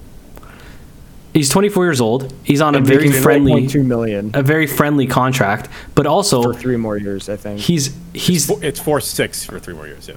My fear is that he's again more of the same. He's not. He's not gonna. He's, He's not he's going a to little beat. He's not going to beat people up. He's not going to enforce the front of the net. He's he's very he's very similar to like Morgan Rielly, in that you know, except he's got a shot from the point, which they haven't had on the power play since Bryan fucking McCabe. But what I, like it's it's so complicated. It's like a fucking Rubik's cube, and they put themselves there. No, they fair, didn't put themselves you- there. Well, Dubas Ky- put them yeah, there. but that's what I mean. I mean the organization. Dion Phaneuf had a good shot. Yeah, he just couldn't hit the fucking net. No, he could not. right? So Boy, it was a, a good shot, but oh, it was a cannon. He could break glass. He did it a few times. so like like you said, okay, so we, we do that and now we're in a hole in offense because we'd have to move a curve for like and so who fills that hole, right? I think I But think that's you an got easier hole to fill than if you were to deal Marner for the sake of that we need a culture change. And I get, but I think I think what you, the change you're looking for doesn't happen in the season because at that point you're you're you're willing to say your season's over. or or they're saying their season's over right now banking on the status quo, right? Like it's just it's not No, because I I would say I would say that the playoffs are risky in terms of your success in the playoffs, but I don't think your season's over. I think there's no question that this team's going to make the playoffs. I don't think that anyone's worried about that. Right?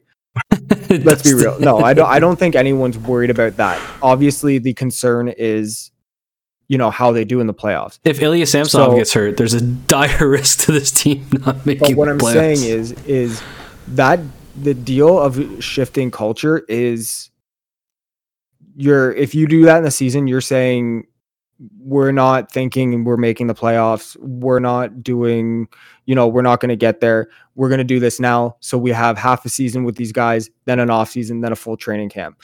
The only here- time you do, do that is in the off season. here's an interesting caveat, though. Kyle Dubas doesn't have a contract next year. right. Currently, as we're speaking, Kyle Dubas, his contract is done at the end of 20. Seventy-five percent chance he doesn't come back.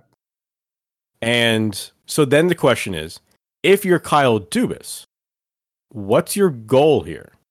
Like, it's obviously to make the playoffs and win a cup so you get renewed for a contract.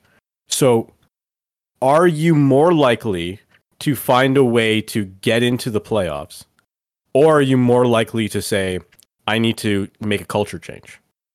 Your goal is the playoffs at that point. Right. Like, I don't think he can make a culture change at this point on in the fifth year of his five year contract. I this also is it.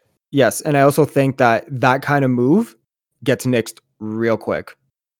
You know, it's going up to Shanahan. They Okay. knowing that he's on. Hold on, knowing that he's on an expiring contract. If he were to move one of those out, Shanahan be like, "No, because you're desperate. You're not worried about the team. You're worried about your job."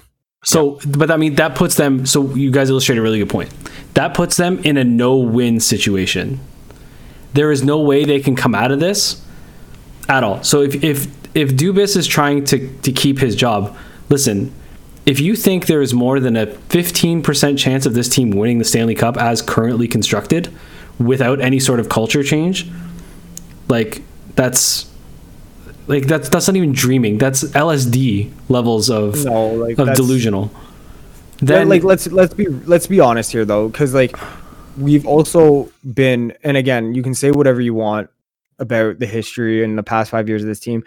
This league has been littered with teams that have struggled year after year in the first round, and you know late in seasons, and then have gone on to be successful. And two very prominent teams come to mind in Washington and Tampa.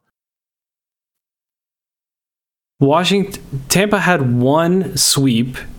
No, Tampa, but- Tampa, Tampa was there was a, a couple years leading up to the year that they ended up getting swept by Columbus. The next year is when they did it. The year before they missed the playoffs, and then they got swept by Columbus. What's the But breaking again- point, though? It's it's it's not even that. It's the way they play. This team. No, team but again, what you're saying though is is every team has gone through that and had the questions asked of not Right, saying it's and I'm saying this- around, it's the way they play. I'm no, I'm saying this team can't even get to that point. Like it, it's it's over. But, but again, the teams experiment like, is like done. I said, the Tampa's that made it and the Washington team that made it, day one from when that team started with the ground running. So you could say with Washington, it was. Alex so you would run this back. You would run this back for 15 years. No, but what I'm saying is, is day one was Alex Ovechkin for Washington. Day one from Tampa is when St. Louis left and it was on Stamkos, and so that's when their timeline started. Okay. Not outside of two or three pieces, none of those teams were the same when they became successful. Right. Right. So why is this team the same? So why No, is this team the same? What what no, what I'm saying is though, is that this shit just doesn't happen overnight. It's been And- over seven years. It has no. It hasn't been overnight though. It may seem like it has been, but these guys have been together for a very long time. It doesn't work. It's it's it's this, if you're looking for a proof of concept, like this is it. It it doesn't work. So and you said if Dubas was even here, listen, if Dubas doesn't want the job, then he shouldn't be here today. No, I, I don't think it's a question of whether he wants the job. That's that's a dumb question because that's not the case. No, of course he wants the job. Like that's not. I don't think that's a. Also, I think it's uh, Google and like Wikipedia is so creepy. Like I typed in Kyle Dubas's contract just to see like when it ended, and then like on the right it says about. And gives me all like these stats about Kyle Dubas. It tells me like his parents' names and his siblings' names, and I know where he got married. Okay, That's gross. Like, who's searching for this shit? Like, who And- who needs to know that he got married in Mexico? Like, okay, And you were saying if any deal gets nixed, by the way, then he's not allowed to GM, and then that's that goes up to Shanahan, and then I, I just Those think, are bigger I, I think if any move is perceived as desperate by potentially mortgaging a longer term future for the sake of um overnight like get through the season and maybe pass the first round, that you know, then I think it gets next. They wouldn't trade. They wouldn't trade a draft pick for Ethan Bear. They're not trading a first rounder and Sandin for Ethan anything. Bear is not your solution for right. defense. But they wouldn't like a fifth rounder. They're not like. What I'm saying is you're talking about long. So, you- so wait, you're you're gonna give away a pick, regardless of what it is, for something that's literally equal to everything you have currently. no, what I'm saying is there is no long term solution with this team and core. Something has to change. You're not mortgaging any long term solution. There's no Okay, long term back- solution here. There's no long term future. Question: What what would the three changes you would make? And not just saying I would overhaul the defense. That's not a change. Specific changes. What would you make? So the first thing, I, again, g- getting back to this without being hyper specific, and it's very tough because there aren't a lot of movement to do because they backed themselves into a corner. So again, you're trading someone of value on the high end top core four that you can change for multiple pieces, and they're probably Again, so not going to be. What would you be looking at doing? I, again, I don't know the specifics because I don't know a who's out there and who's available. B, but you're, I'm looking for probably another second liner, and probably somebody with some sort of jam, one or two players up and down the lineup. So if you're looking for a second liner, Nick Robertson ain't it then? It depends on who you're trading. Okay. I just- so I think we've gotten so far overvaluing some of the prospects on this team, like Nick Robertson, like Rasmus Sandin, that now like that's Right. also But they're not going to. If you think they're overvalued, they're not going to bring value back. no. I think as a fan base, we've overvalued them by saying that they're untouchable. You can't move them.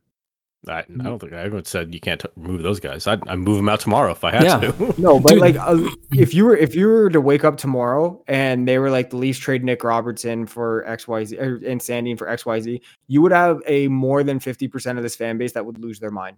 I would also argue That's that if you trade, if you package Nick Robertson and Rasmus Sandin, you're not getting anything that's going to change the team back. You wouldn't just based on dollars, no, because between the two of them, they're making what like two point seven or something. So yeah, Yeah, that's like 2.3.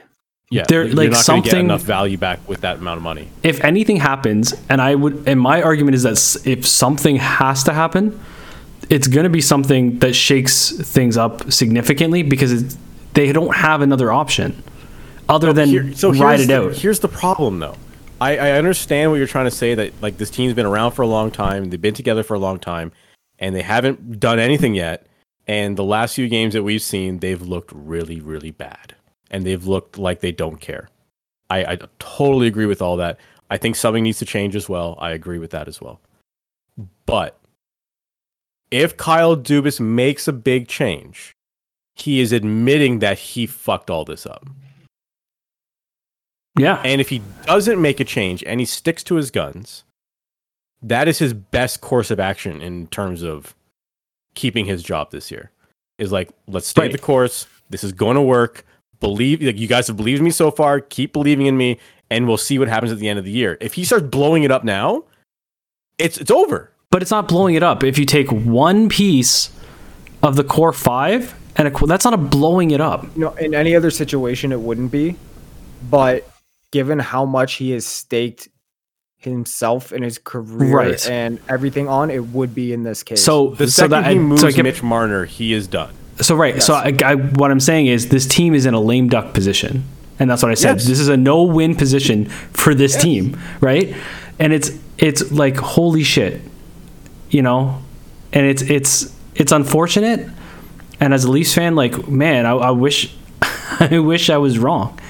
But and what are you gonna do? What are you gonna do? Fire Keefe? They already ran Babcock out of town. You're gonna let them run another coach? Who the fuck's gonna want to come in and coach these jabronis? I, I think if I think if Dubas is gone, it Barry Trotz. I was just gonna say I saw a tweet earlier today. Barry Trotz, Trotz bought a condo in Toronto. Yeah, Dude, per a reliable source. A very reliable source has said this. Yeah. dude do you do you th- do you think Barry Trotz like I dude I love Barry Yes. Trotz as much as the next guy I, thi- think- I think no. I hold on. I think we underestimate the competitive nature of some of these people. I think that's no I, you shouldn't need that you shouldn't need you're a professional fucking hockey player you no, I'm not need talking about a player. I'm saying Barry Trotz. If you're saying, do you think you'd really want to come here and coach this team? no I think you. I, I think he does I'm talking about the players do you think he changes these fucks I think he does. He changed no Ovechkin. not a He changed chance Ovechkin. not a chance I don't know No, the way you- these, these Ovechkin Yankees have been playing. Okay, No. how many coaches did Washington go through in the stretch of like three or four years between Adam Oates and the other three or four fucks they went through, and then they got Barry Trotz, and the whole thing was Ovechkin is not coachable, and they will not win with him. Barry Trotz went in there and won a cup.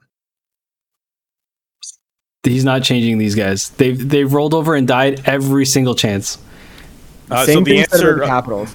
no the they, answer of how they- many coaches between Oates and Trotz is zero.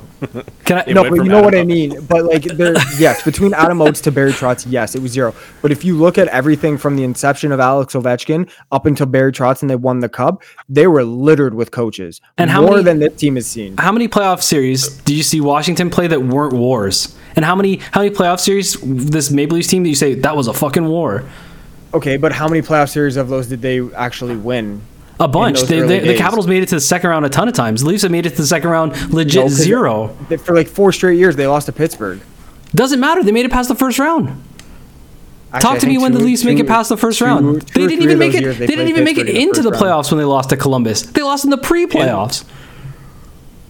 It- okay, so I will tell you the answer if you guys want to just wait a second. So, um, in the so Ovechkin was drafted in 2004.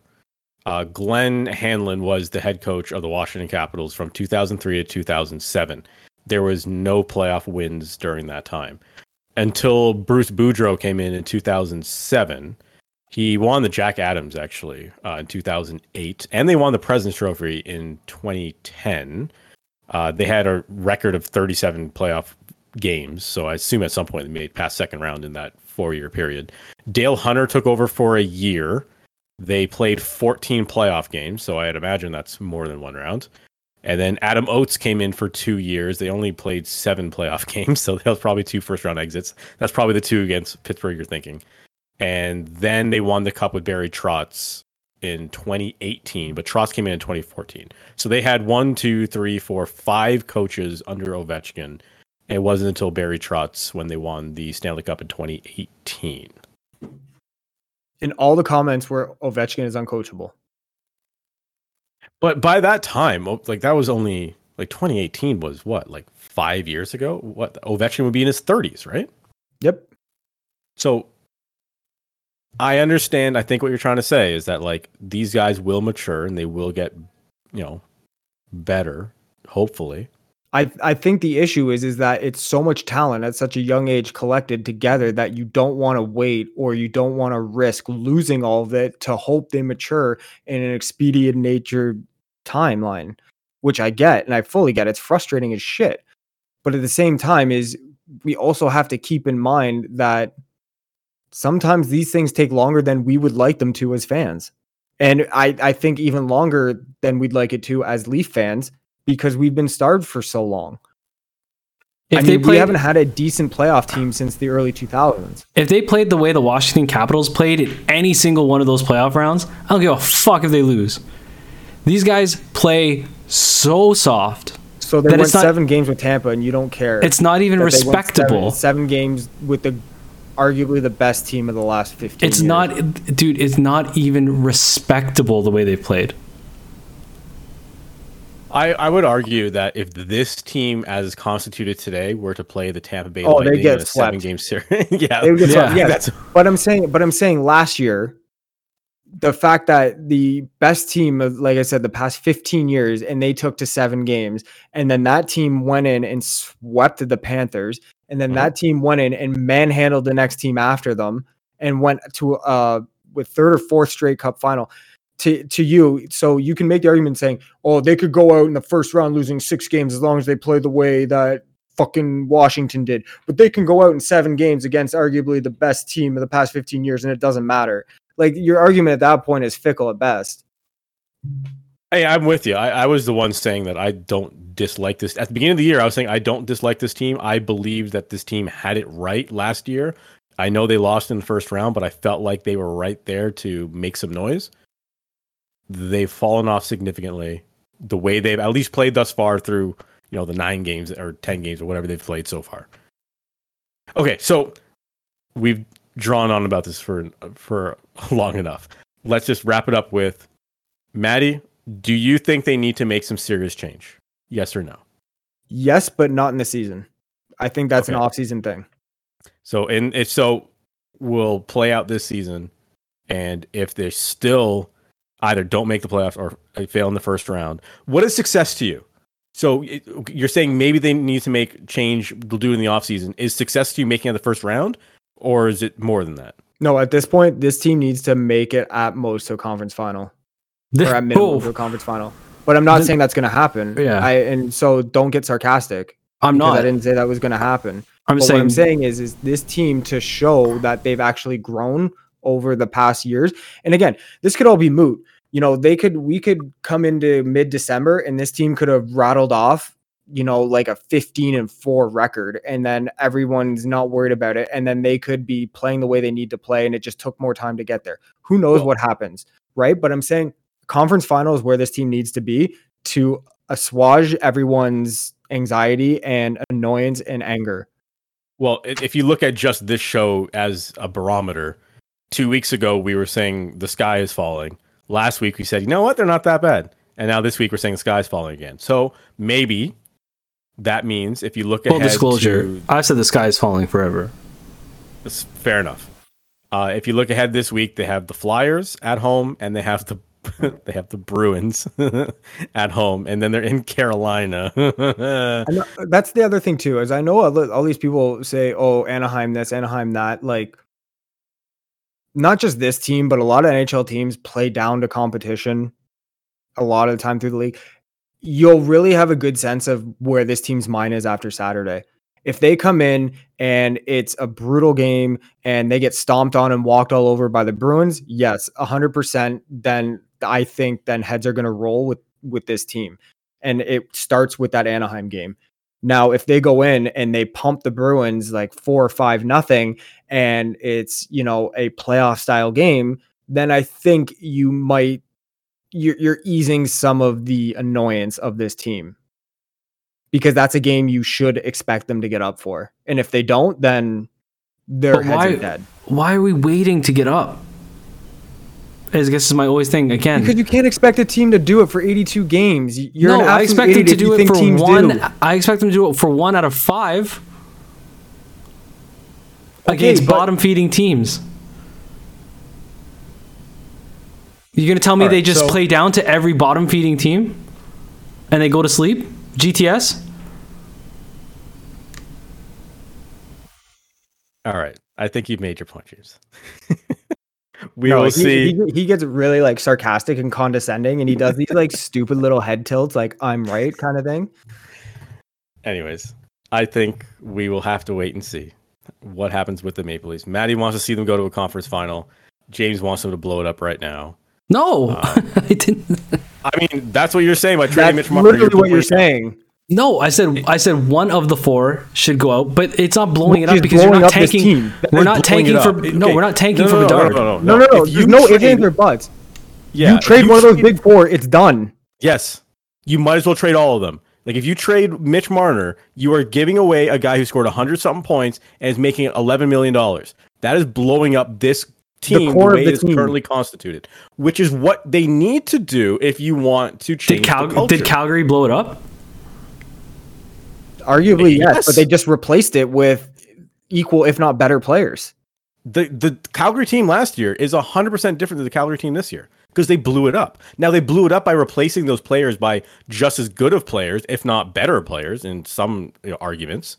But like their n- top guys on that team, Okay, aside apologies. from like Traditionally, Lindholm, is blowing it up. different. True, sorry. Traditionally, blowing it up to me means trading away all your assets for picks.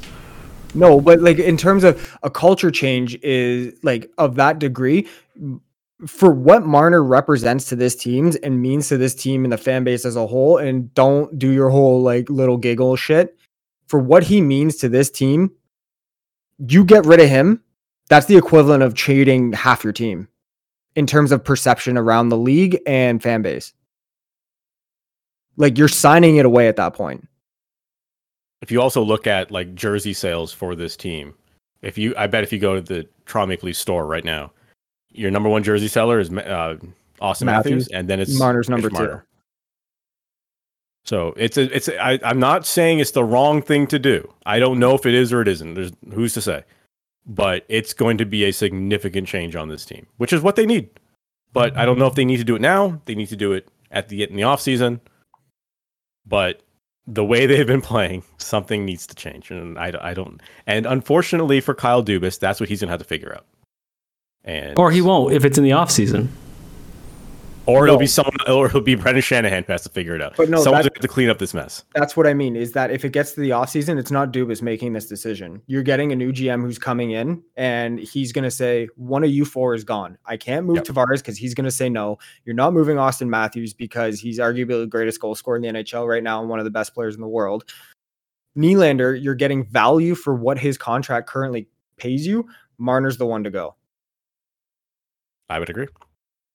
But we will have to wait and see how that goes. And we always like to end our show with a bit of positivity because it's everyone's favorite segment. It's called shoutouts. Shout, shout.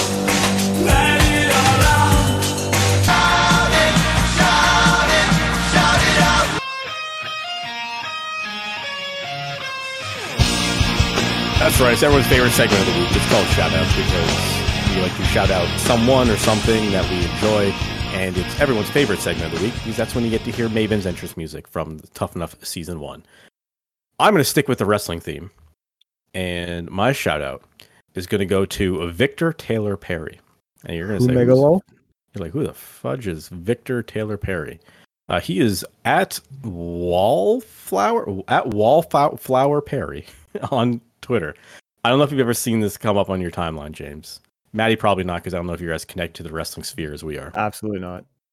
But this dude is a teacher uh, from the New York area, I believe. And during lunches and after school, he has this thing called the Wrestling Club, where he shows like these grade school students like different ma- wrestling matches and stuff. And he was like showing them Omega versus uh, Okada and a lot of stuff that they won't necessarily see on regular Western television. And like the way these kids are reacting to these wrestling matches is blowing their minds. And like he'll even take them to local independent shows. And it's one of the like the coolest and most wholesome things you'll see on mm-hmm. on Twitter. And like all the boys are picking up on it too. Like Ace Austin was talking about it and Will Ospreay was talking about it the other day too. So this guy's doing God's work with these children. So my shout out goes to Victor Taylor Perry. Jim, what's yours? Uh, Pat McAfee for standing up to the NFL after they Oh, told him to a good pull the logos from his show, and he had stick figure drawings for the Cincinnati Bengals and so I'm not aware. What happened? and the Cleveland Browns. Uh, if you Google Pat McAfee, there's the full story on it. Um, Yeah, so they I think the Coles Notes version of it is that McAfee was told by like NFL PR that they're they're not allowed to use the NFL logos or the team's logos on their show anymore, or or, or never were supposed to. And But he pays them for was- rights to use highlights. yeah, Pat pays them millions. James, this is where you say And- and millions. Oh, Anyways. and millions. uh, he pays them millions of dollars supposedly for the rights to use their footage on their show, but for whatever reason that doesn't include like logos. So when they're talking about like they're teeing up like the, the Monday night game or whatever, they weren't allowed to use like the Bengals logo and not like the Browns even have a logo, it's just a orange Brown. helmet for Christ's sake. Not even Uh, brown. yeah. but- A slightly Yes, different like- shade of orange helmet he'll use. so they use like stick figures and stuff. It was pretty hilarious. And he's now refusing to use the name NFL. Like he Yeah, calls it Pro American American Pro Football League.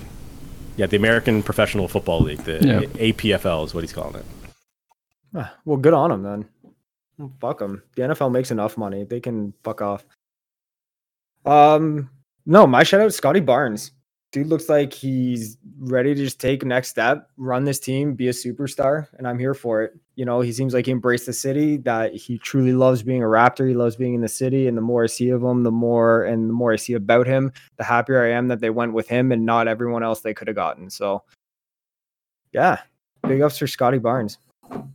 I agree. I really like Scottie Barnes. I ran into him the other day when I was walking through the concourse, and I'm like, that is a tall man. I know, eh? It's it's funny you see you see them on TV and you're just like, oh, they're they're kind of tall, but they're all relative to each other. So Yeah. it doesn't look the same. But then when you stand next to them in person, you're just like, they are a tall drink of water. Yes, they are. And I need a drink of water because we've been talking for almost two hours. And we thank you for joining us on this ride to episode 29 of 43.6. Brought to you, of course, by Now Your Treasures. Stay tuned next week for episode 30. We may have a giveaway. We may not have a giveaway. There may be something coming. I don't know. We'll have to tune in next week to episode 30 of 43.6, the sports podcast you always wanted.